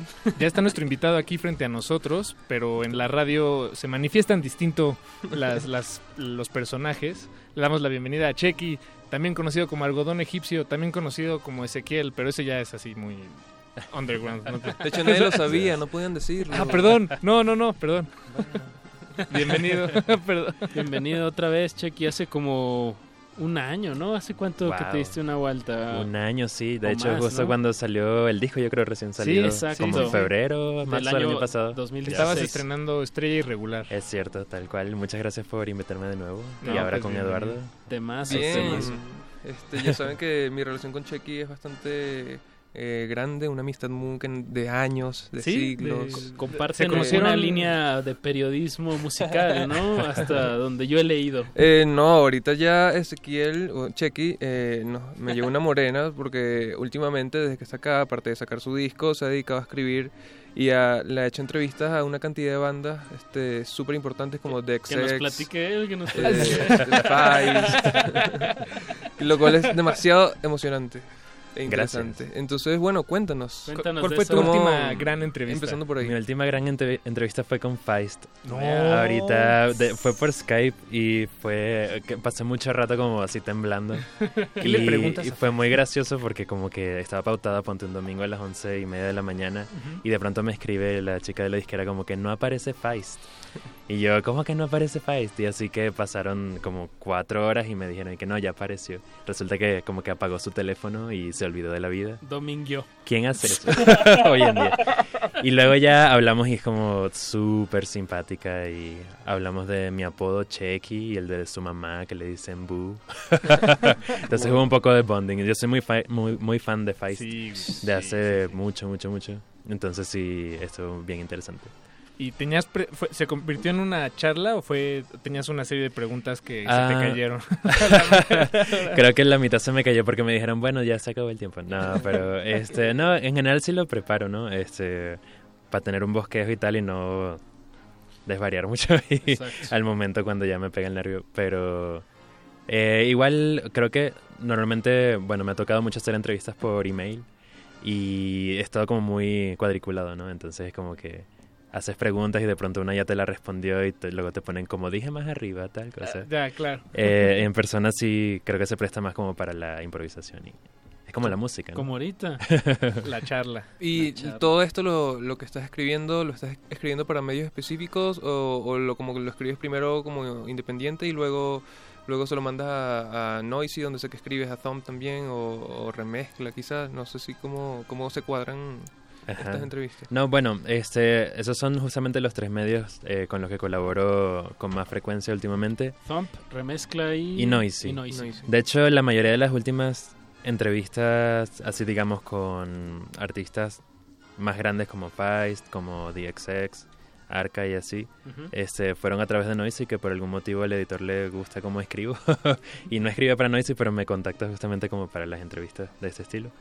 Eh, y eso está chévere, no sé, creo que llevo un rato más de lo que de lo que asumo ya escribiendo para páginas y eh, me gusta saber que ha dado frutos y que de pronto ya la gente reconoce, no Te sé, alguna busca. alguna forma no sé, como un estilo, digamos, personal y, y me buscan para eso. Y está chévere. Pero sí, respondiendo a tu pregunta.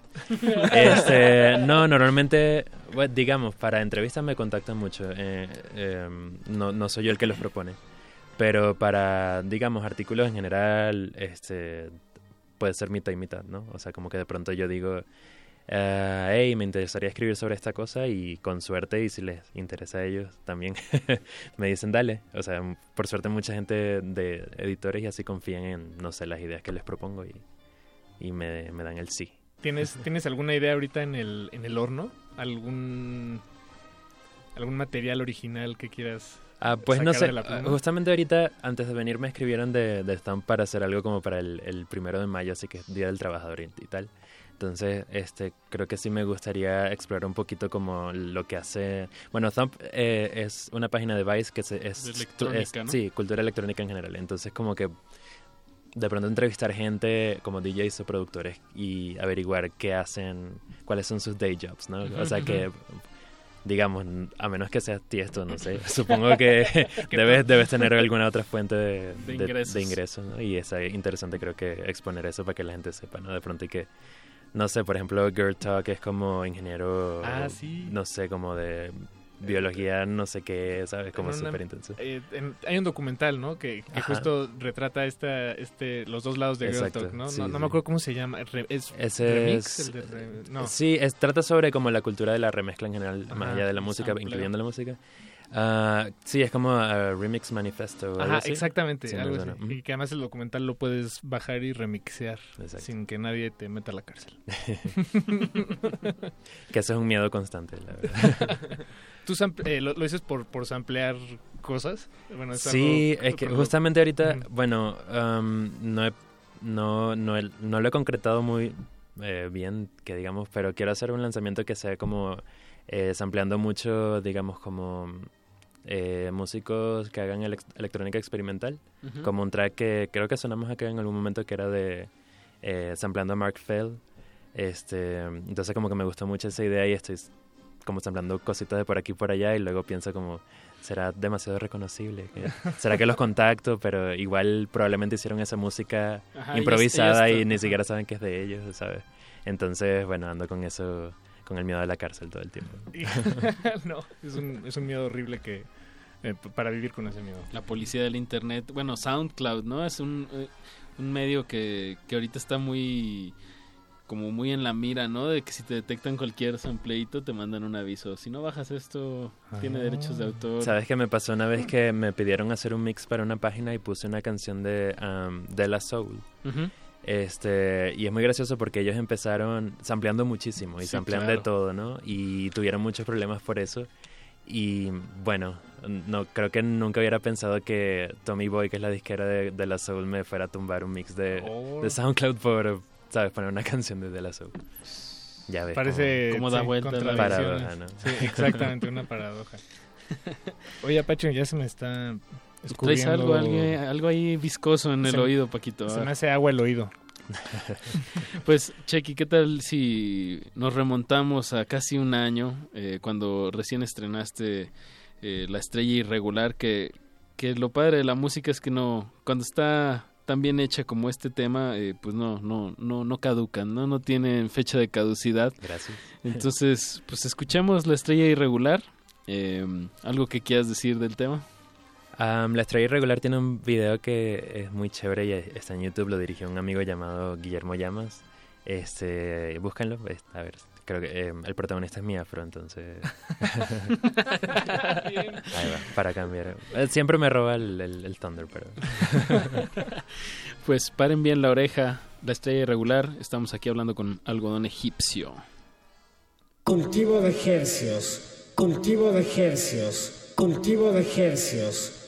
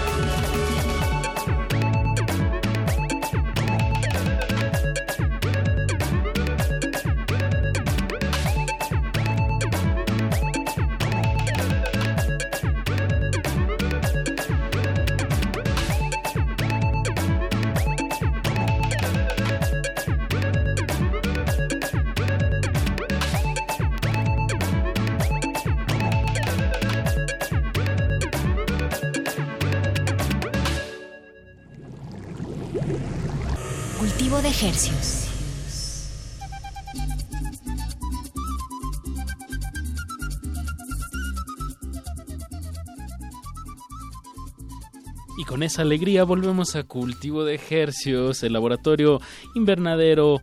eh, caldo. Caldo. ¿Qué más podría hacer este espacio, Paquito? Un experimento mal... No, bueno, ¿por qué estoy diciendo que es un mal experimento y estoy diciendo esas cosas de nuestro programa? el punto es experimentar sí, de eso se fuera trata. de los acuerdo, resultados. De acuerdo, de acuerdo.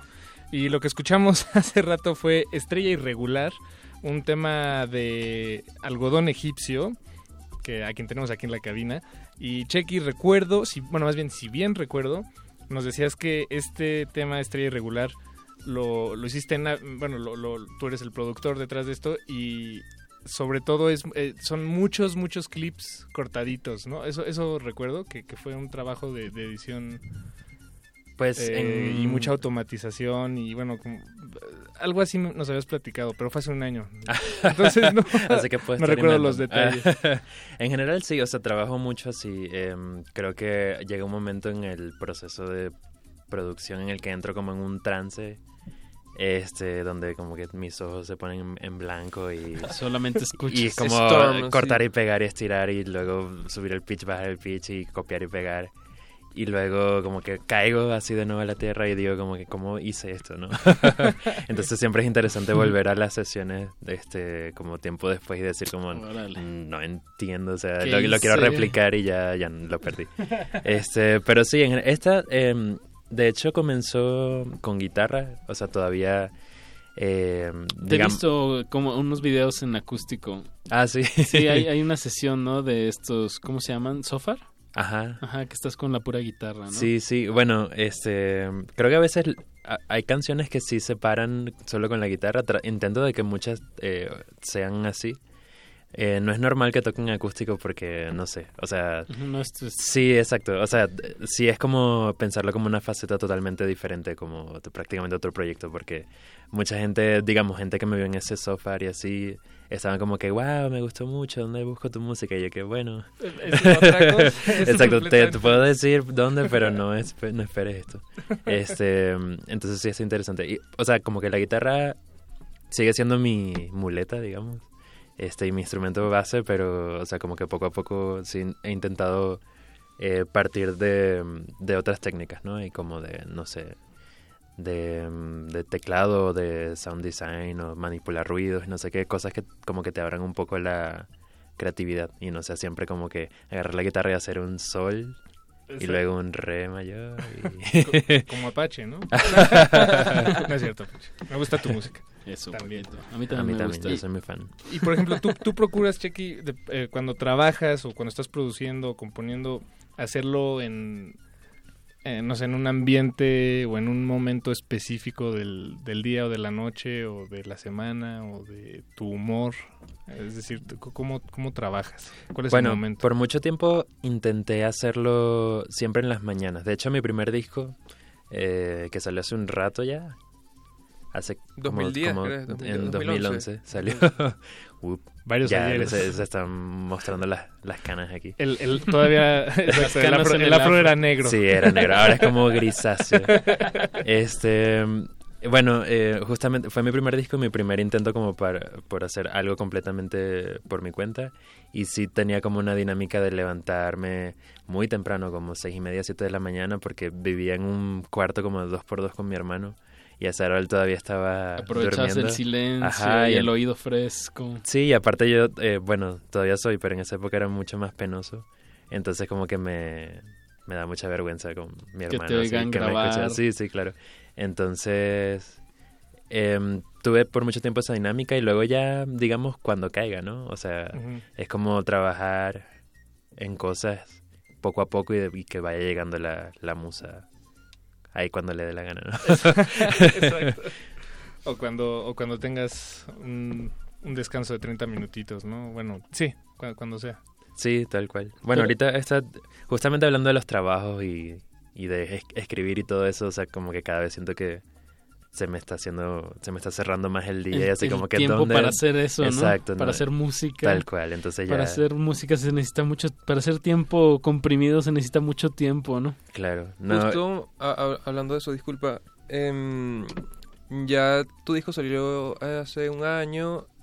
eh, como que tienes algún plan próximo. Entiendo, por lo menos para, para tu disco, para tu primer disco, sacaste luego como un disco de remixes. No sé si tienes algo pensado o algo que se, haya, se te haya ocurrido. Sí, de hecho justamente la idea es repetir esa misma... Ok, esa misma fórmula. Esa misma fórmula, exacto. O sea, como que salió La Lucha Constante, que es el primer disco, y salió los remixes de La Lucha Constante. Un nombre nada creativo. este Que fue como una versión completamente remi- remixeada de, de las 10 canciones que este conformaban el disco. Y, y creo que lo, digamos, chévere del asunto era que cada canción la remixeaba a alguien de un país diferente.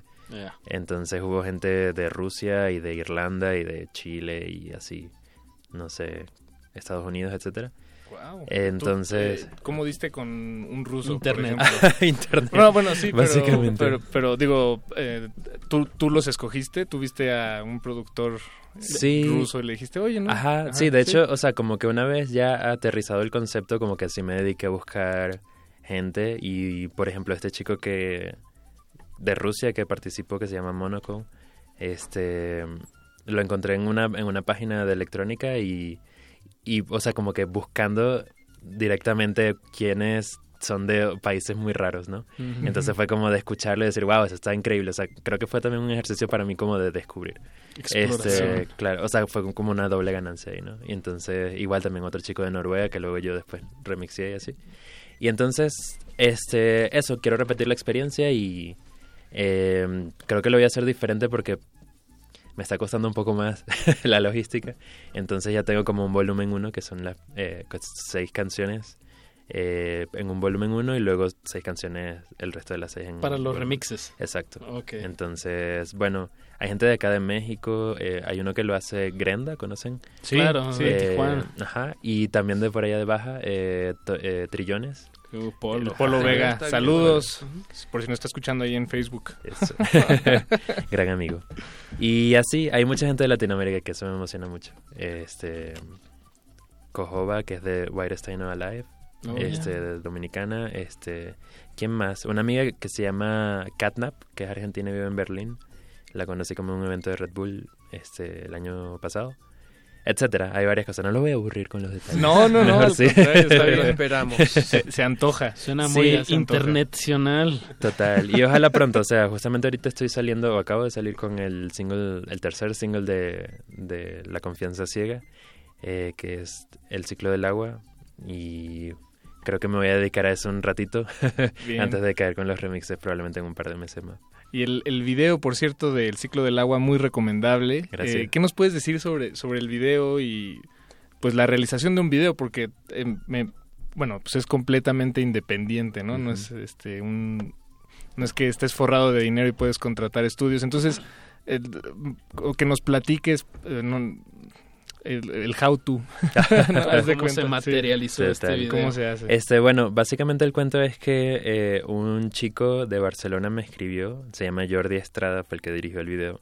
Me dijo como que le encantaba mi música, el clásico, ¿no? O sea, como que creo que, no sé, desde MySpace para acá así funcionan las cosas, es como que puras colaboraciones así de internet, entre, o sea, no, No, no te eres... conozco, pero me gusta lo que Ajá, oigo. Y luego como que fluye algo y casi siempre funciona, no siempre. no, no generalicemos. Pero este así ocurrió, este a finales del año pasado me escribió este chico, Jordi, y me dijo que estaba interesado en como en colaborar en algo y yo le dije, bueno, ¿qué podemos hacer? Le mandé varias canciones y él escogió esa, de hecho. Eh, así fue como se convirtió en single, digamos, la ok, ok. este el ciclo del agua.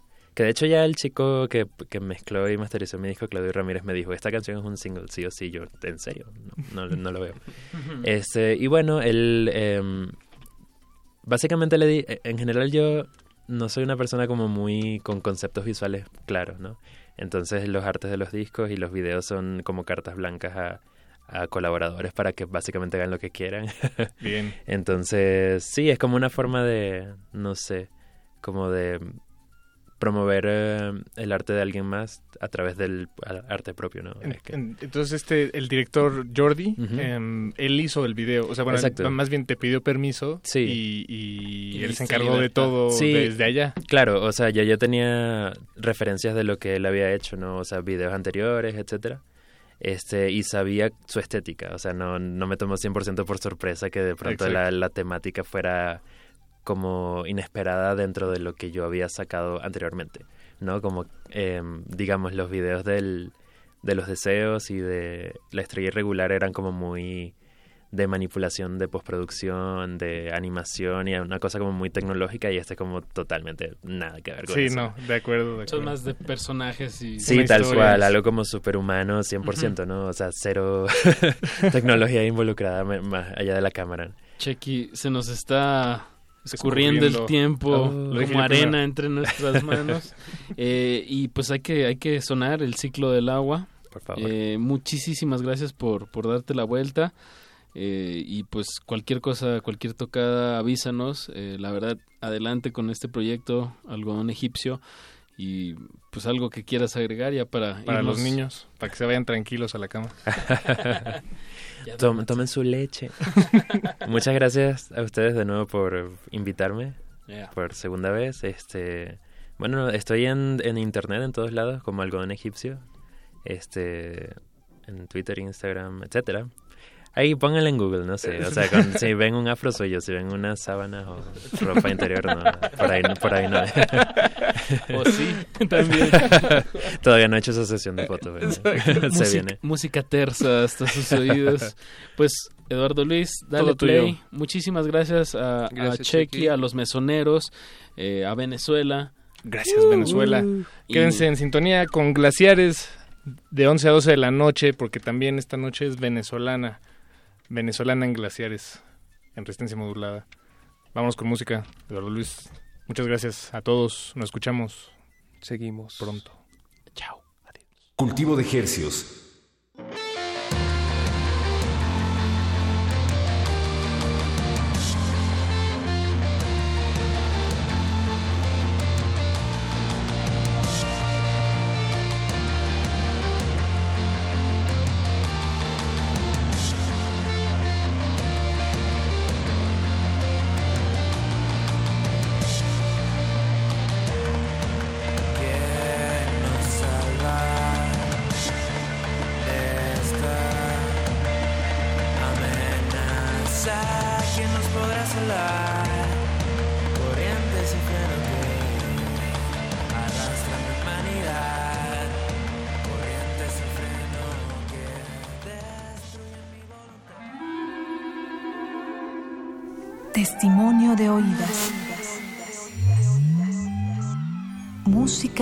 En voz de sus creadores. De sus intérpretes. Un autorretrato sonoro de la música de hoy. Escúchanos por el 96.1 de FM los martes y jueves a la 1 a.m. o en su retransmisión los sábados y domingos también a la 1 a.m.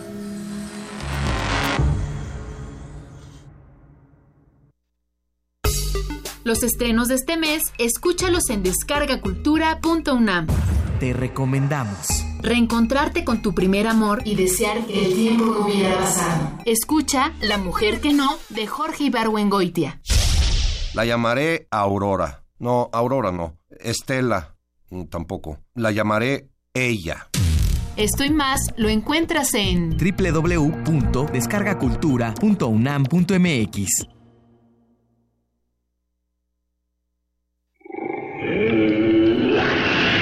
En la UNAM se escriben historias de éxito. En Fundación UNAM hacemos que estas historias sean posibles, ya que becamos anualmente a más de 68 mil universitarios. Súmate 5340-0904 o en www.funam.mx. Contigo hacemos posible lo imposible. Sumérgete en la música del planeta. Encuentra las perlas acústicas en el Mapamundi. Salpicadas desde Radio Nacional de España, Mundofonías. Una producción de Juan Antonio Vázquez y Araceli Zigane, creada para divulgar los ritmos del mundo. Sábados, 6 de la tarde, por el 96.1 de FM. Radio UNAM. Náhuatl, Mixteco, Maya, Celtal, Tzotzil, Zapoteco, Otomí. Las lenguas originarias de México reunidas en un espacio de interculturalidad. Calme Cali. Calme Cali. Acompáñanos a conocer las diferentes culturas indígenas de nuestro país en voz de sus hablantes. Todos los jueves a las 10 de la mañana. Retransmisión domingo 15.30 horas. Por el 96.1 de FM. Radio UNAM. La creencia dicta que cualquier conjuro o maldición ejecutado después del atardecer aumenta su fuerza conforme se acerca a la medianoche. Para aumentar su sonido, Carpe Noctem. Sintonízalo ahora los viernes a las 0 horas por el 96.1 de FM. La noche es la mitad de la vida y es la mejor mitad. Radio 1.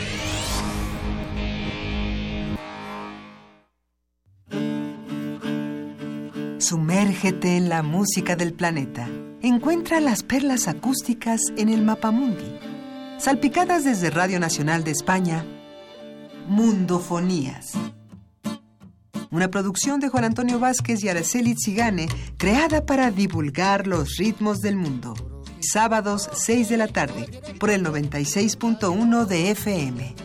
Radio UNAM. La noche es para la resistencia. Los viernes para celebrar la vida. ¿Cómo empiezas el fin de semana? En resistencia modulada queremos saber. El Buscapiés. La radio brújula para las noches de viernes. Haz que tu fiesta suene en el cuadrante. Todos los viernes 23 horas por el 96.1 de FM. Radio UNAM.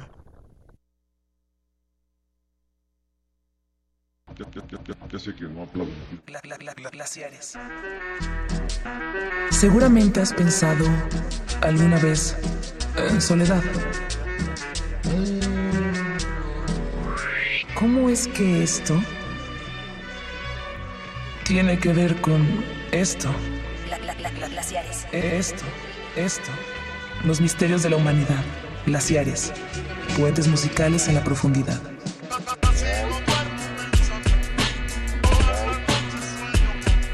Por resistencia modulada. 96.1 de FM. Radio UNAM. Glaciares. Puentes musicales en la profundidad. Radio UNAM. Radio UNAM. Gla- gla- glaciares. Trabajando por lo que más quieres.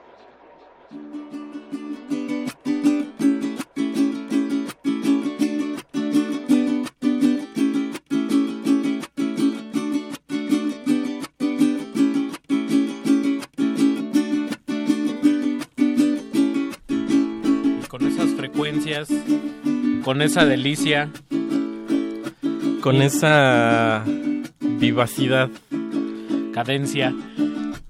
Empezamos, damos inicio, arrancamos el Glaciares de esta noche. Un Glaciares con puño arriba y con arepa combativa. Yo soy Ricardo Pineda.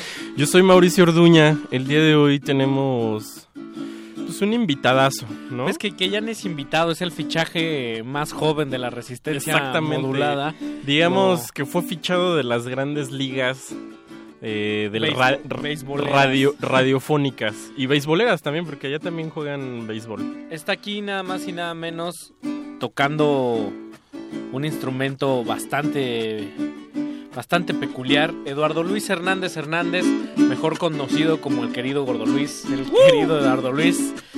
Eh, el CEO de Coco Bass, que si algunos llegaron a escuchar a el- ese sello donde salió por primera vez 714 o grupos como Los Macuanos o, Reconocidísimo o Tony por Gallardo, eso. está aquí con nosotros. ¿Cómo estás, Gordo Luis? Hola, chicos, gracias por invitarme. Estoy contento. Hoy ha sido un buen día. De las mejores adquisiciones de resistencia modulada. Ni los micrófonos nuevos suenan tan bien como tú, man. Suenan tan afinados como Tan tú, Eduardo. afinados como tú. Oye, pues decidimos dedicarle. En, en Venezuela está, está que arde, lo dijimos, lo seguimos diciendo y mandamos un saludo a todos ellos, a toda la, a toda, a todos tus paisanos que están pasando por, por momentos especialmente Difíciles. caóticos sí. Y pues cada quien, como lo dice el logo de resistencia modulada, cada quien resiste a su manera y tú lo haces desde esta palestra. Hay gente que, que ubica la música venezolana, la música caribeña por su jovialidad, por su por lo caliente, por por el sabor, por la felicidad, pero no se dan cuenta también o so- se soslaya el hecho de que de que también esta aparente felicidad viene pues viene de la opresión y viene como de una voy a ser en, en venganza a esa opresión, voy a ser el más feliz de todos. Voy a ser feliz. Voy a- es- es la va a ser la mayor de mis venganzas. De hecho, cada vez que pasa algo político, ahorita obviamente la cosa no está muy bien en Venezuela, pero el venezolano siempre va a conseguir la manera de hacer un chiste de, de él. Esto, esto... En eso creo, que, eso creo que nos hermana un poco, Sí, ¿no? Como que eh, últimamente he escuchado como unas notas de voz demasiado graciosas, así como que cómo pueden estar haciendo chistes con- como estamos, pero, pero bueno, creo que así somos en general. Sí. Y bueno, está divertido también.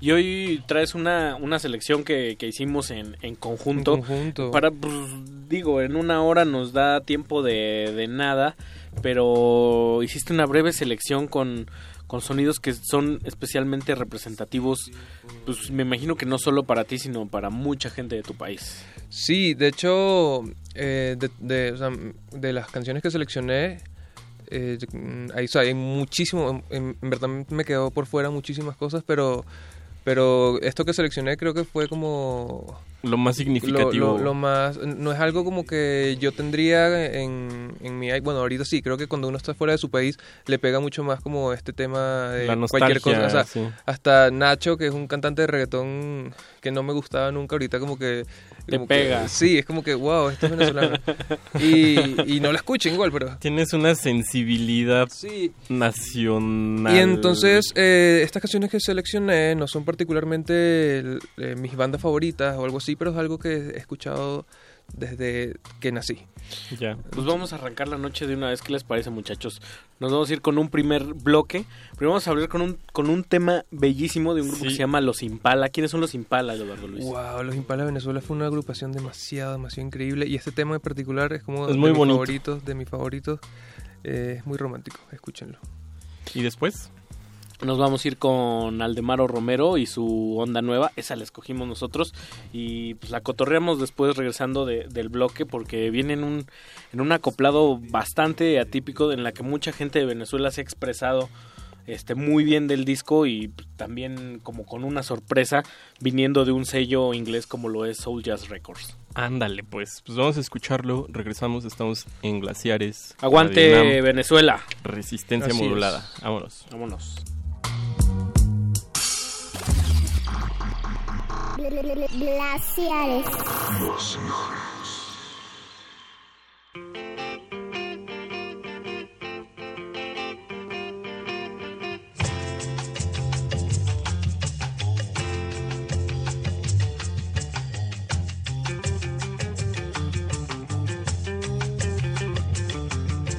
Quiero que seas en mí, la dicha será de ti,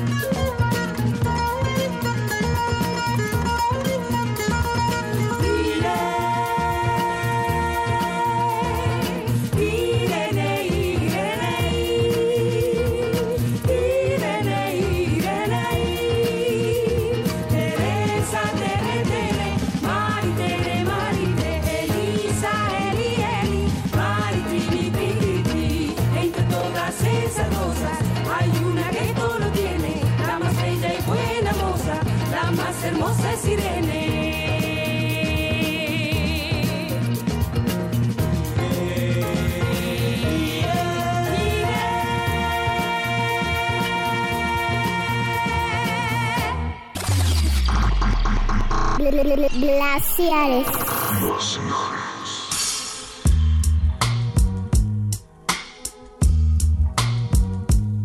Bloque breve, bloque venezolano. con Súper puño- conciso. Con puño arriba y toda la cosa. Directamente desde Venezuela. Ya Caraque- fa- caraqueño. Ya fallecido hace 10 años. eh, sonó Aldemaro Romero, un pianista, compositor, arreglista orquestal, un grande, un titán que descubrimos en esa maravilla de disco que se llama Venezuela 70 con visiones cósmicas de la América Latina experimental. Así se llama. Bien bueno, está súper bueno. Es muy raro porque ustedes me mostraron el disco, no lo conocía.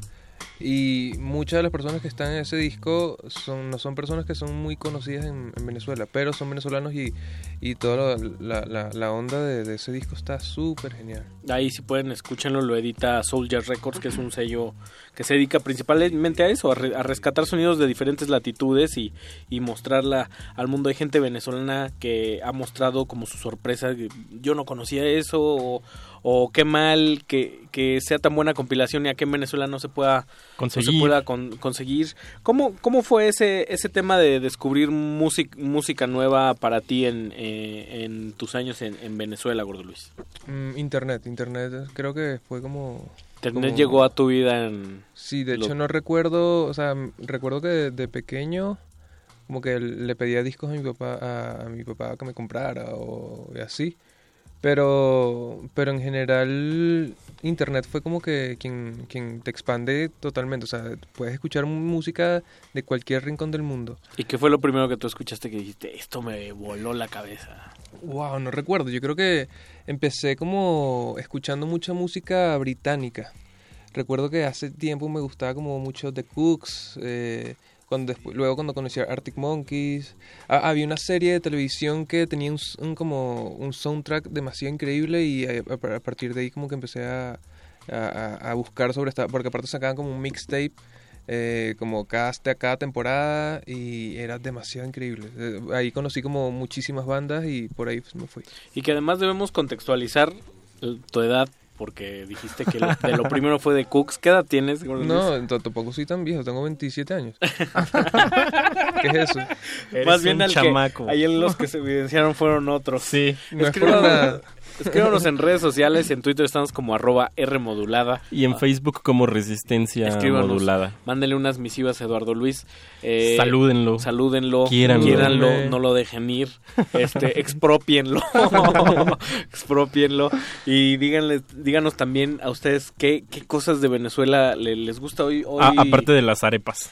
Hoy nos estuvieron escribiendo varios, varios por ahí que, que querían escuchar cosas nuevas, cosas que desconocemos y que se convierte en un asunto fascinante. Ahorita, Gordo Luis, decías, ahora que sales de tu país, pues como que se acentúa más ese nacionalismo y pues al igual que México no, no es rockero ni electrónico y a ti te suelen gustar muchas cosas modernas, supongo que ahora ves con otros ojos esa, esa cultura popular que tiene Venezuela.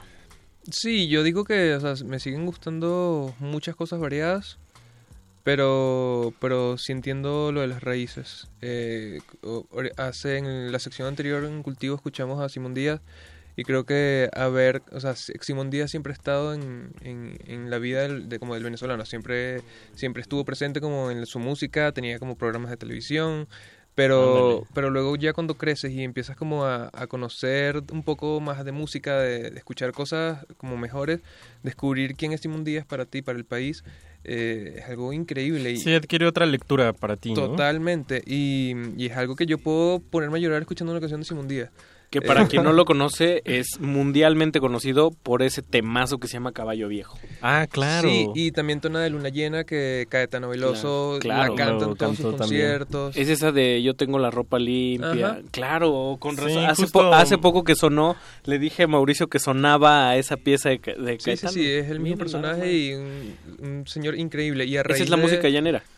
Ese sí, estilo. eh, eh, Simón Díaz en, en principio hace música llanera porque nació en el llano, pero eh, este género musical llamado tonada que es como el, el- el impulsor total, fue como el que le dio como un giro a, a todo, porque uno de chamo no escucha muchas muchas cosas llaneras, o sea, no, no es algo que yo, que soy de la ciudad, no es algo como... Claro, es de los papás o de, Sí, o de, lo- de las no, zonas De los fuera abuelos, de... ¿no? Ajá. Incluso tal vez. Sí, y, y descubrir esta, esto de tonadas eh, ha sido muy chévere. Aparte, eh, eh, no sé, cantantes como Devendra Banjar eh, siempre le hacen como, como covers y, y cosas así. Natalia Lafourcade, de hecho, le ha hecho covers.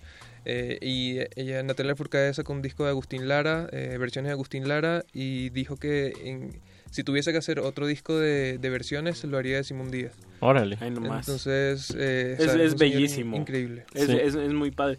Y ahora que, que hablabas del- del llano, hay que decirlo, eh, Venezuela también es dos cosas muy muy importantes ahí a, ni- a nivel a nivel cultura general que uno es que ahí están las reservas petroleras más grandes del mundo número uno co- cosa que genera al parecer más conflictos que, que beneficios Claro. Y, y la otra por ahí es que es uno de esos países como México, como extensamente multifacéticos en su en su naturaleza. O sea, hay llano, hay Hay ciudad. hay un hay un montón de, de, de climas por ahí. Hay una canción que dice, soy desierto, eh, selva, nieve y volcán. Es todo lo que tiene... Es todo lo que tiene Venezuela.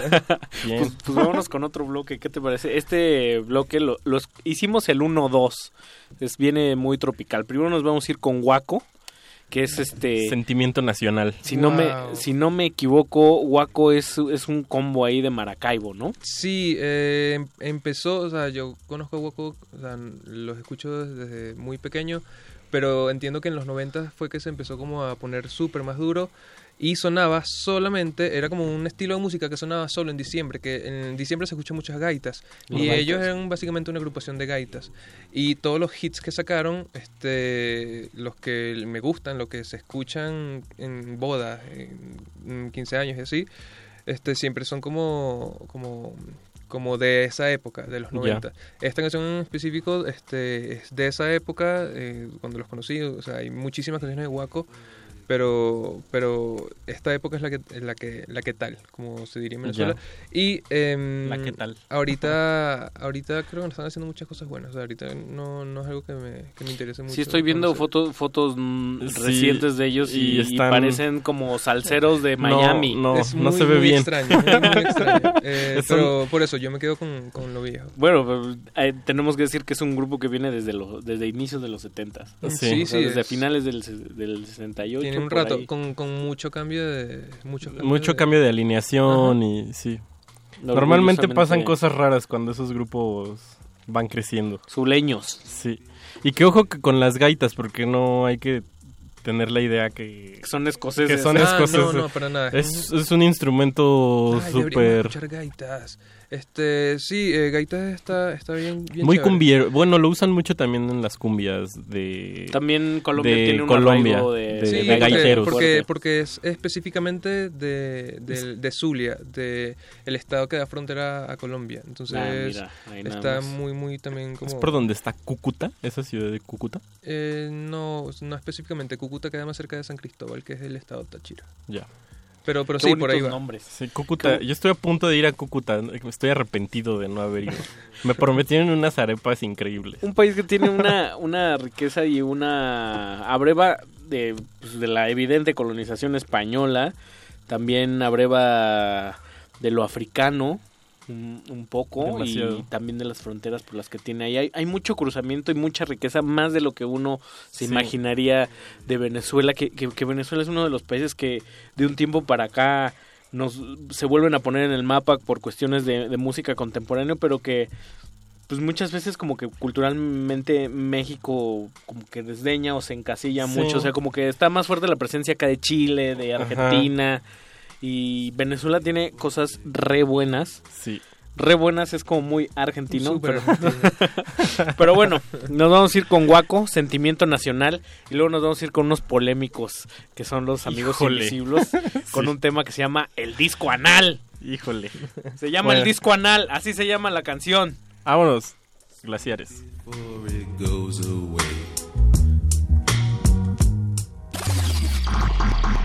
Glaciares. Glaciares.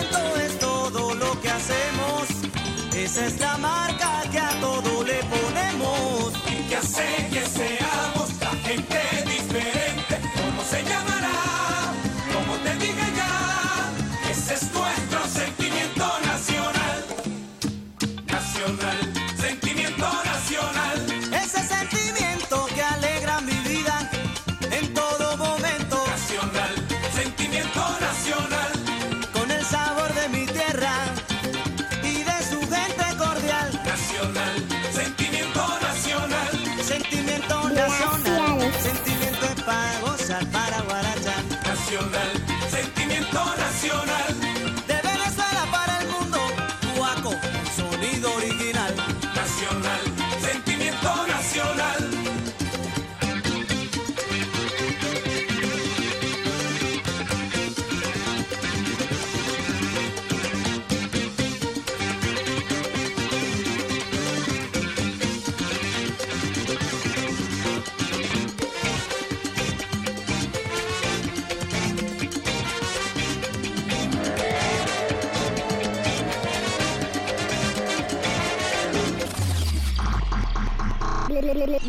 especiales.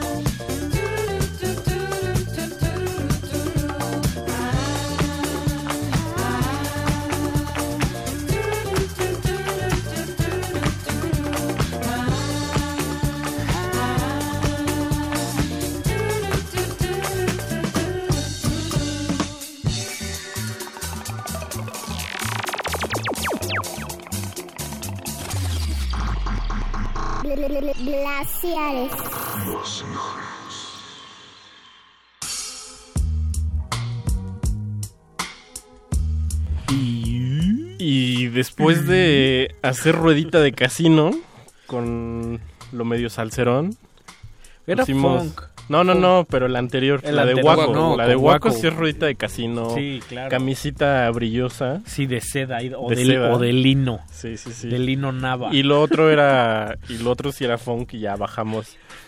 de lino Y nava. ya, y ya bajamos la esferita de espejos para Bajamos la esferita y pusimos ese disco debut de los amigos invisibles que se llama The New Sound of the Venezuela en Gozadera, que eran unos tipos que me encantaba porque cuando los entrevistaban en MTV, este decían, no, no, no, no, no, pará, pará, nosotros, nosotros no hacemos música. Hacemos gozadera en vivo. O sea, nosotros no, no- no subimos a tocar, hacemos una fiesta en vivo. Eso. Sus toques en vivo son increíbles. Me O sea, imagino, son unos pueden, pueden, pueden durar tres horas. O sea, ellos pueden durar eh, tocando tres horas y media, así fácil. Y la gente bailando y todo un desmadre. Órale. Pero que les pasó algo rarísimo, ¿no? ¿No, Eduardo Luis? Estábamos Por ahí hablando- de sí, yo los conocí en una muy mala etapa. que empezaban con una onda que a mí me encantaba, que era como muy funk, muy Sí. disco, y de un tiempo para acá, pues, raro. O Como, sea, lo que como disco con congas tropicalonas y estaba bien. Y ahora estoy viendo que ahora hasta tienen un acústico ahí con No, una ya. onda afrobeat, pero bueno, en gusto se rompen géneros. ¿Qué opinión te merecen lo- los amigos invisibles, Gordo Luis? A mí me gustan mucho. eh, es una de las bandas que uno dice. Creo que pasa con todas las bandas que duran 20, 30, 40 años eh, juntos, que en algún momento Claro. se queman, algún maná. Ups. eh, o Es muy humano eso. Sí, entonces, pero en principio sie- siempre fueron como una banda como que nos representaban de alguna manera. Aparte vivieron mucho tiempo en Nueva York, entonces eh, como que su música se escuchaba en, en muchos más lados que, que si estuviesen en Venezuela. ¿Podrías decir que es la banda más importante de Venezuela en los 90? A No, nivel, a nivel no, juventud. En, en los 90, juventud, wow, no, eh, me podría meter en problemas. Pero, pero ¿A quiénes? Qué ¿A ellos qué- o, o- o Qué tú? prudente es Eduardo Luis. arro- arroba, arroba Eduardo Luis con doble H. No, no, yo considero que deben haber muchísimas más bandas como de los 90, sobre todo en los 90. Creo que en los 90 había demasiadas cosas así como... Ocurriendo como en pasando. Venezuela. Eh, pero a mí me gustan. Mandamos saludos en redes sociales. eh, a saludos a Esther Fontaine, a- arro- arroba Dikingo, quien nos escucha, está escuchando desde Puebla y dice que Ándale. salu- saludos México, Venezuela. Puebla de Los Ángeles. So- sol- sonó como partido de fútbol. Saludos México, Venezuela, 2-1, favor Venezuela. Claro. Saludos a Shanat Ramos, que dice que ya quiere ser buena fan otra vez y regresar a, a Ah, Glaciares. Te va a costar como unos tres Va- programas, sí, Shani. sí, sí. Va, va a costar agarrar este Sí. callo otra vez. Y saludos especiales a, a Ismael Hernández, quien te manda un, un abrazo, y en especial a ti, Eduardo Luis, que dice que Dios te bendiga. Es mi papi. Ah, saludos. Ándale. Mira, aquí, aquí lo voy a balconear un poco, no seguía resistencia modulada. Hasta que salió su hijo en un especial, le dio follow. Le dio, le dio like. No importa, un abrazo, Y un abrazo hasta, hasta donde nos está escuchando y Un abrazo de- hasta decir- Caracas. decirle que tiene que tiene un monstruo de hijo en el mejor de los sentidos. Es un monstruo del radio. Se sigue portando bien este muchacho. Se siente un hombre de radio. Ya hasta lo va a adoptar nuestro querido Rafa Paz ahí en su casa. Lo vamos a meter, vamos a meter a Eduardo Luis a una fe- beca del Fonca. Ay, eso sería Sí, buenísimo. o sea, vamos a becar a, a Eduardo Luis, ya lo Hay que hablar con el charro, ya, lo decidimos. Oigan, pues, ¿qué sigue? Vamos a seguir con O sea, sí sigue la beca del Fonca, pero ¿qué más sigue? Pero también sigue un, un bloque de Eduardo Luis. Escogiste a Ailán y a Giordano. Que eso de los nombres también me, me encanta. Alguna vez recuerdo que en la Virgen de los Sicarios decía el personaje que es, que es prominentemente colombiano, el, el universo ahí. Y dice, ¿qué, qué onda con estos este, nombres de, de, de América Latina? Wilmar, Vilmer, y así. y así. ¿Qué? De eso hay- Vilmer de Palma. eso hay muchísimo, Hay pero... muchísimo.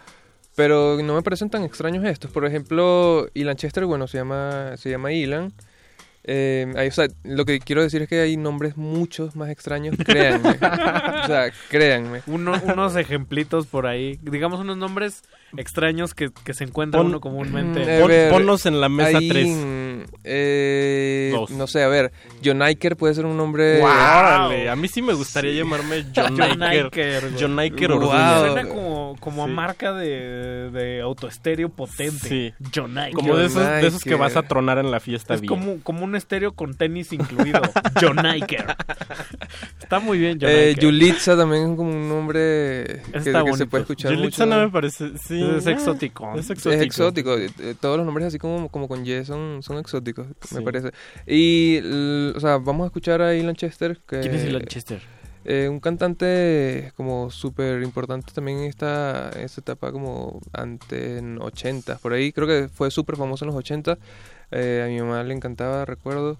Y esta canción en específico es como importante para mí, o sea, esto que les digo de que no es como mi artista favorito ni nada, pero es una canción que, que, uno escucha desde pequeño y cuando está fuera creo que te pega más, se llama Cerro La Vila.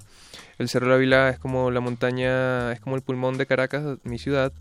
Eh, me puedo poner a llorar hablando de, de la Ávila, pero es básicamente una montaña que da, que es inmensa y, y la gente lo sube mucho, hay esos ejercicios, hay picos que, que se suben, a mí me gusta mucho como subir la montaña eh, y escalar como diferentes picos, te puedes quedar a acampar, era un sitio demasiado increíble como ahí... En la ciudad. Sí, ahí va Ah, la gente a hacer ejercicio. Qué belleza. Qué bien. Y, y es un espacio, o sea, es algo que, que veías todos los días y, y que te hace falta. Es algo que, por lo menos como, como caraqueño, te pega así. De las primeras cosas que te pega, no tener la vila eh, como, como. Aparte, era como la frontera al mar. Entonces, Qué tú sabías que después de la vila estaba el mar y a media hora, ¿me entiendes? Y es como.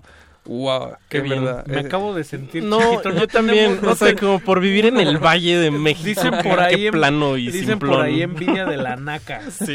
No, no, en, en DF no De tenemos la, hor- ese- de la horrenda. Tenemos otras cosas, pero no tenemos esa belleza que nos acaban de Y, describir. y la verdad, sí, las ciudades con montaña siempre son bien lindas. O sea, a mí me tocó estar, vivir en Bogotá un rato y de verdad que se disfruta. Se Sí, exacto. disfruta Es como, es vivir- como el Monserrate, pero Exacto. muchísimo más grande. Muchísimo Ya. más grande. Ok, y luego vamos con Giordano y de ese charlaremos a regresar. ¿Qué te parece? Sí, va. Vámonos. Vámonos.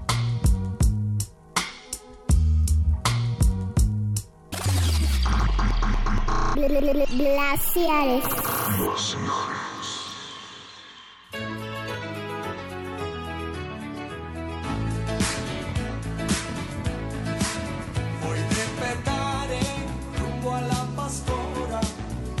contemplando la montaña que decora mi ciudad. Llevando matices de la buena aurora, con la fauna y con la flora de un antaño sin igual.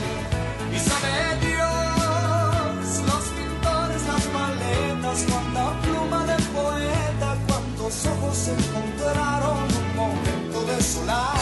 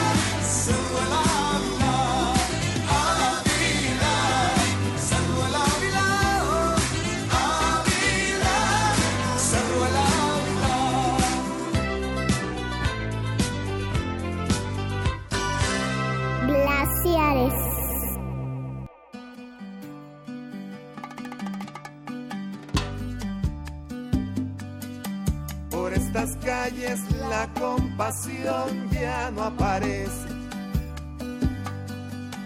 Y la piedad hace rato que se fue de viaje.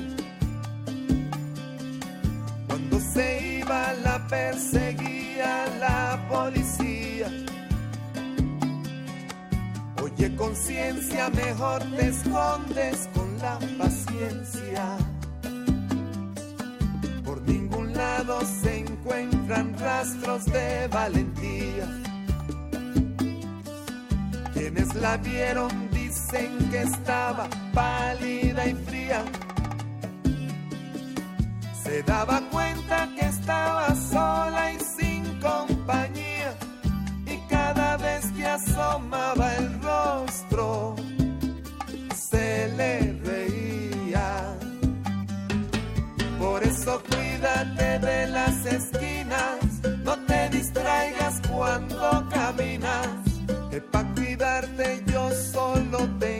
tengo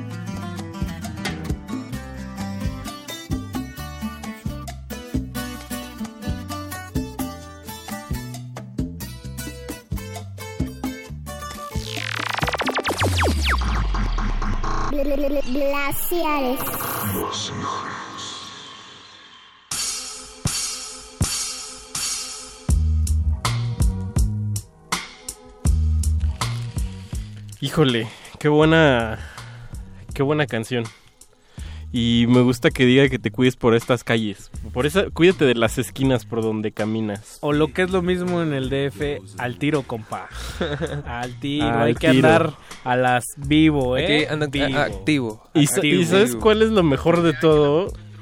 Si, si tú vives en la capirucha, Pero ¿sabes cuál es lo más divertido? Que lo pone como en balada. O sea, no viene, no viene del campo rap que ya... Con no una- No, no, no, es una manera muy elegante de decir Claro. que todo está bastante... que anda jodido, ¿no? Sí. Ajá, Que anda jodidón. Y... Y muy, muy, muy actual la canción. Y que nos contabas ahorita fuera del micrófono que Giordano era un ídolo de la juventud y que este es un tema de una telenovela en sí. Sí, eh, una tel- telenovela que se llamó igual por estas calles, que fue como súper famosa en Venezuela porque creo que trataba temas, eso no sé, yo estaba muy pequeño, pero trataba temas como súper sociales, eh, muy críticos también, y la canción es súper crítica y, y hace- en el- mi trabajo anterior eh, grabé un concierto de Giordano para televisión Y, y cuando justo cuando cantaba esta canción fue como el momento así, el, el éxtasis de- del- del- de la- del público porque... Es un porque, punto sensible de los eh, sí, Sí. entonces lo usan mucho como casi una bandera política.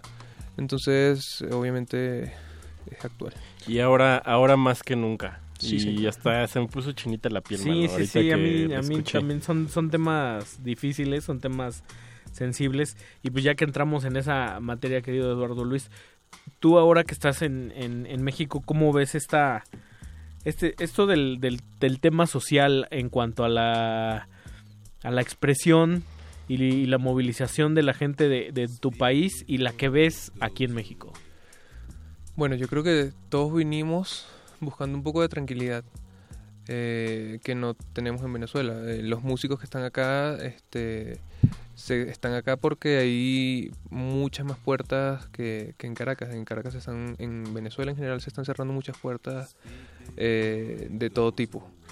Y, y yo siento que, no sé, ahorita estamos en un tema muy complicado porque porque, ok, sales de Venezuela y los problemas no se acaban, los problemas siguen, eh, tienes que tú rearmar tu vida desde cero, hay muchísimas personas separadas, muchas parejas en este momento que están separadas, eh, y nada, yo creo que es un poco complicado ahorita ver todo lo que está pasando, este porque uno quisiera estar allá, en, cier- en cierto modo, o sea, en Claro, verdad no quisiera estar allá porque todo está demasiado eh, jodido, pero pero pero sí da un poco de impotencia todo lo que pasa y todo lo que sabes que sigue pasando y no cambia.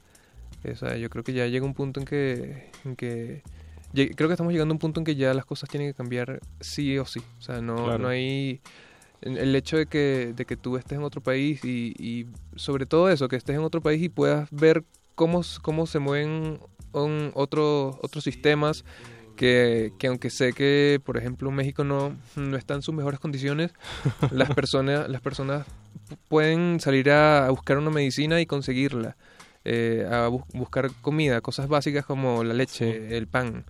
Eh, y eso es algo que no hay en Venezuela, o sea, es muy complicado, es muy, muy complicado. Y eso llega un punto en que dices como que ya, yo no puedo, o sea, me están votando del país y es básicamente lo que pasa, lo Claro. que está pasando, sobre todo el año pasado que fue como cuando se fue tanta, tanta gente y yo digo que importante, o sea, cerebros este, se fueron, se fueron a, a trabajar en otros lados porque no hay la oportunidad, no, no, no, no están dada la, la, la ocasión para, para hacer lo que un joven tiene que hacer, que es como desarrollarse. eh, eh, tener como- oportunidades de- para desarrollarse profesionalmente. Yo también quiero saludar a un querido compatriota tuyo, Jesús Torrevilla, un joven curador también que Así vino, es, vino para cierto. acá.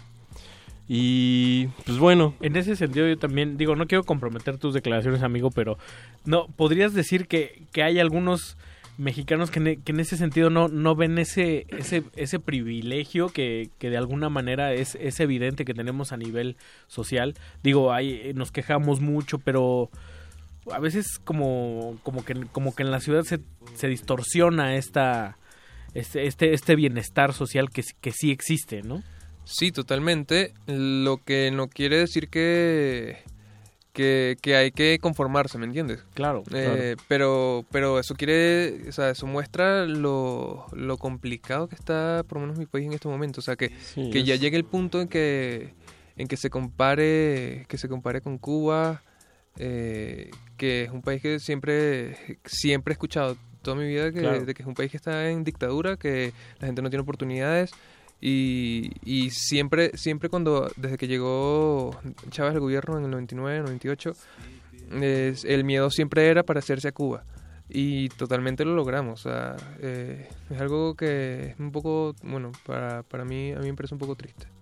Ok. No tengo Sí. nada, na- nada, nada que, que salvar de, de la política cubana. Sí, de escritores y música porque es muy buena, pero para nada es algo que, que quiero parecerme ni nada. Pues en eso nos parecemos tú y yo, mi Uh. querido Eduardo Luis. Y pues ya estamos llegando a la recta final, querido amigo. Nos vamos a despedir. Esta la escogí yo porque así como, se- como esas...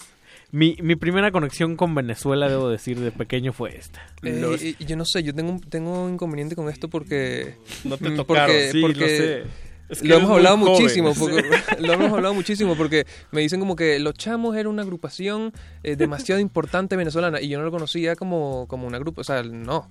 Obviamente No, Los es- Chamos, Chamos es una palabra súper venezolana. Que es chavo, Como ¿no? chavo, Como ¿no? chavo. Ajá, Los jóvenes. Tal cual. Eh, y, y obviamente sí la había escuchado después que me la pusieron, pero, pero no es para mí como una referencia, ¿no? Estamos hablando como de si eras medio joven en los 80. Sí, exacto, claro. exacto. Eh, Lo cual devela por segunda ocasión Sí. nuestra, nuestra edad. O que tenemos hermanas, hermanas, ya mayores. grandes. sí. En la época del auge de la calentura puberta femenina con menudo, Sí, llegan desde Venezuela los chamos. los chamos. Los chamos. Y Los luego chavos. también desde otro país, creo que en Puerto Rico estaban los chicos y así, o sea... Qué, qué cómico. Y entiendo que aquí hasta hicieron como una serie de televisión o algo Hay una así. película, hay, una, película, con la chilindrina. No. Florinda Mesa, ¿Qué? Televisa Por presenta. favor. Navarijo. Sé que es uno de Navarijo esos. De hecho, de hecho, Navarijo nos dijo Claro. todo. Hijo de Dios. Navarijo, la enciclomedia Navar- de la grasa. Navarijo Sí. Escúchenlo todos los martes en Derretinas, en, en su sección Navarajazo. Y pues bueno, es- si es un producto prefabricado, si es una boy band este, latinoamericana ochentera, aprovechándose de las memorias del subdesarrollo.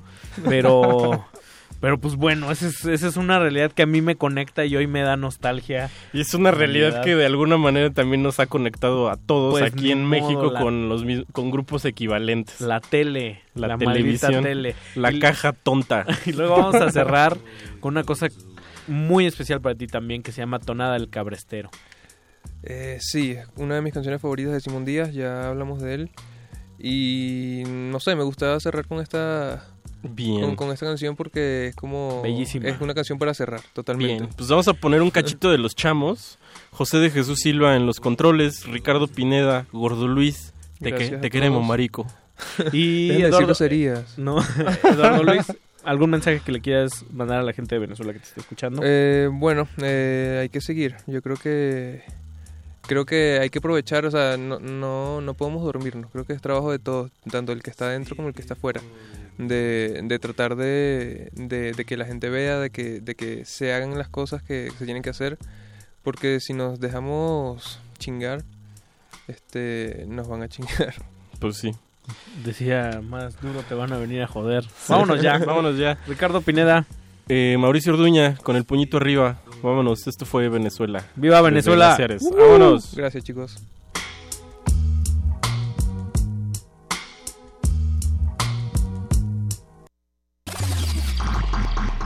Glaciares.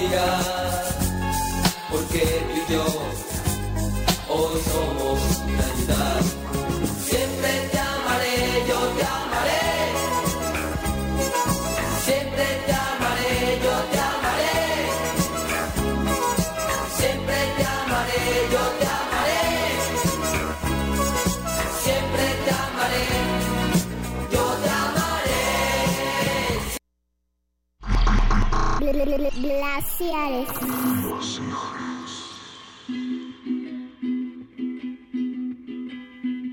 Camino del llano viene, juntaro en la soledad. Camino del llano viene, juntaro en la soledad. El cabrestero cantando. su copla en la madrugada, el cabrestero cantando, su copla en la madrugada.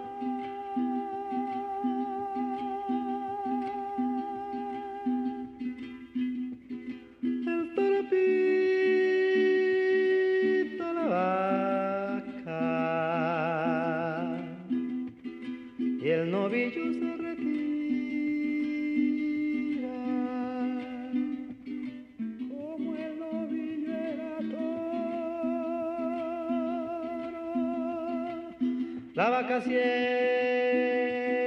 lo mira, mariposa no. La luna busca la sombra y no la puede encontrar. La luna busca la sombra y no la puede encontrar. Porque la sombra se esconde.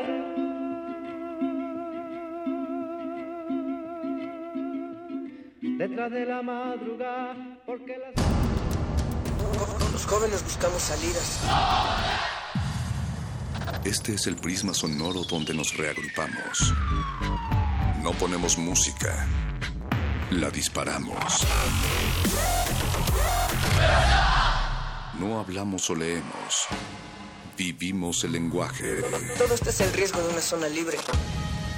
No sentimos, explotamos. Aquí la razón y la emoción coexisten y conviven. Re- Resisten. Este es un espacio para que formes parte de la resistencia. Resistencia modulada. No solo somos sonido.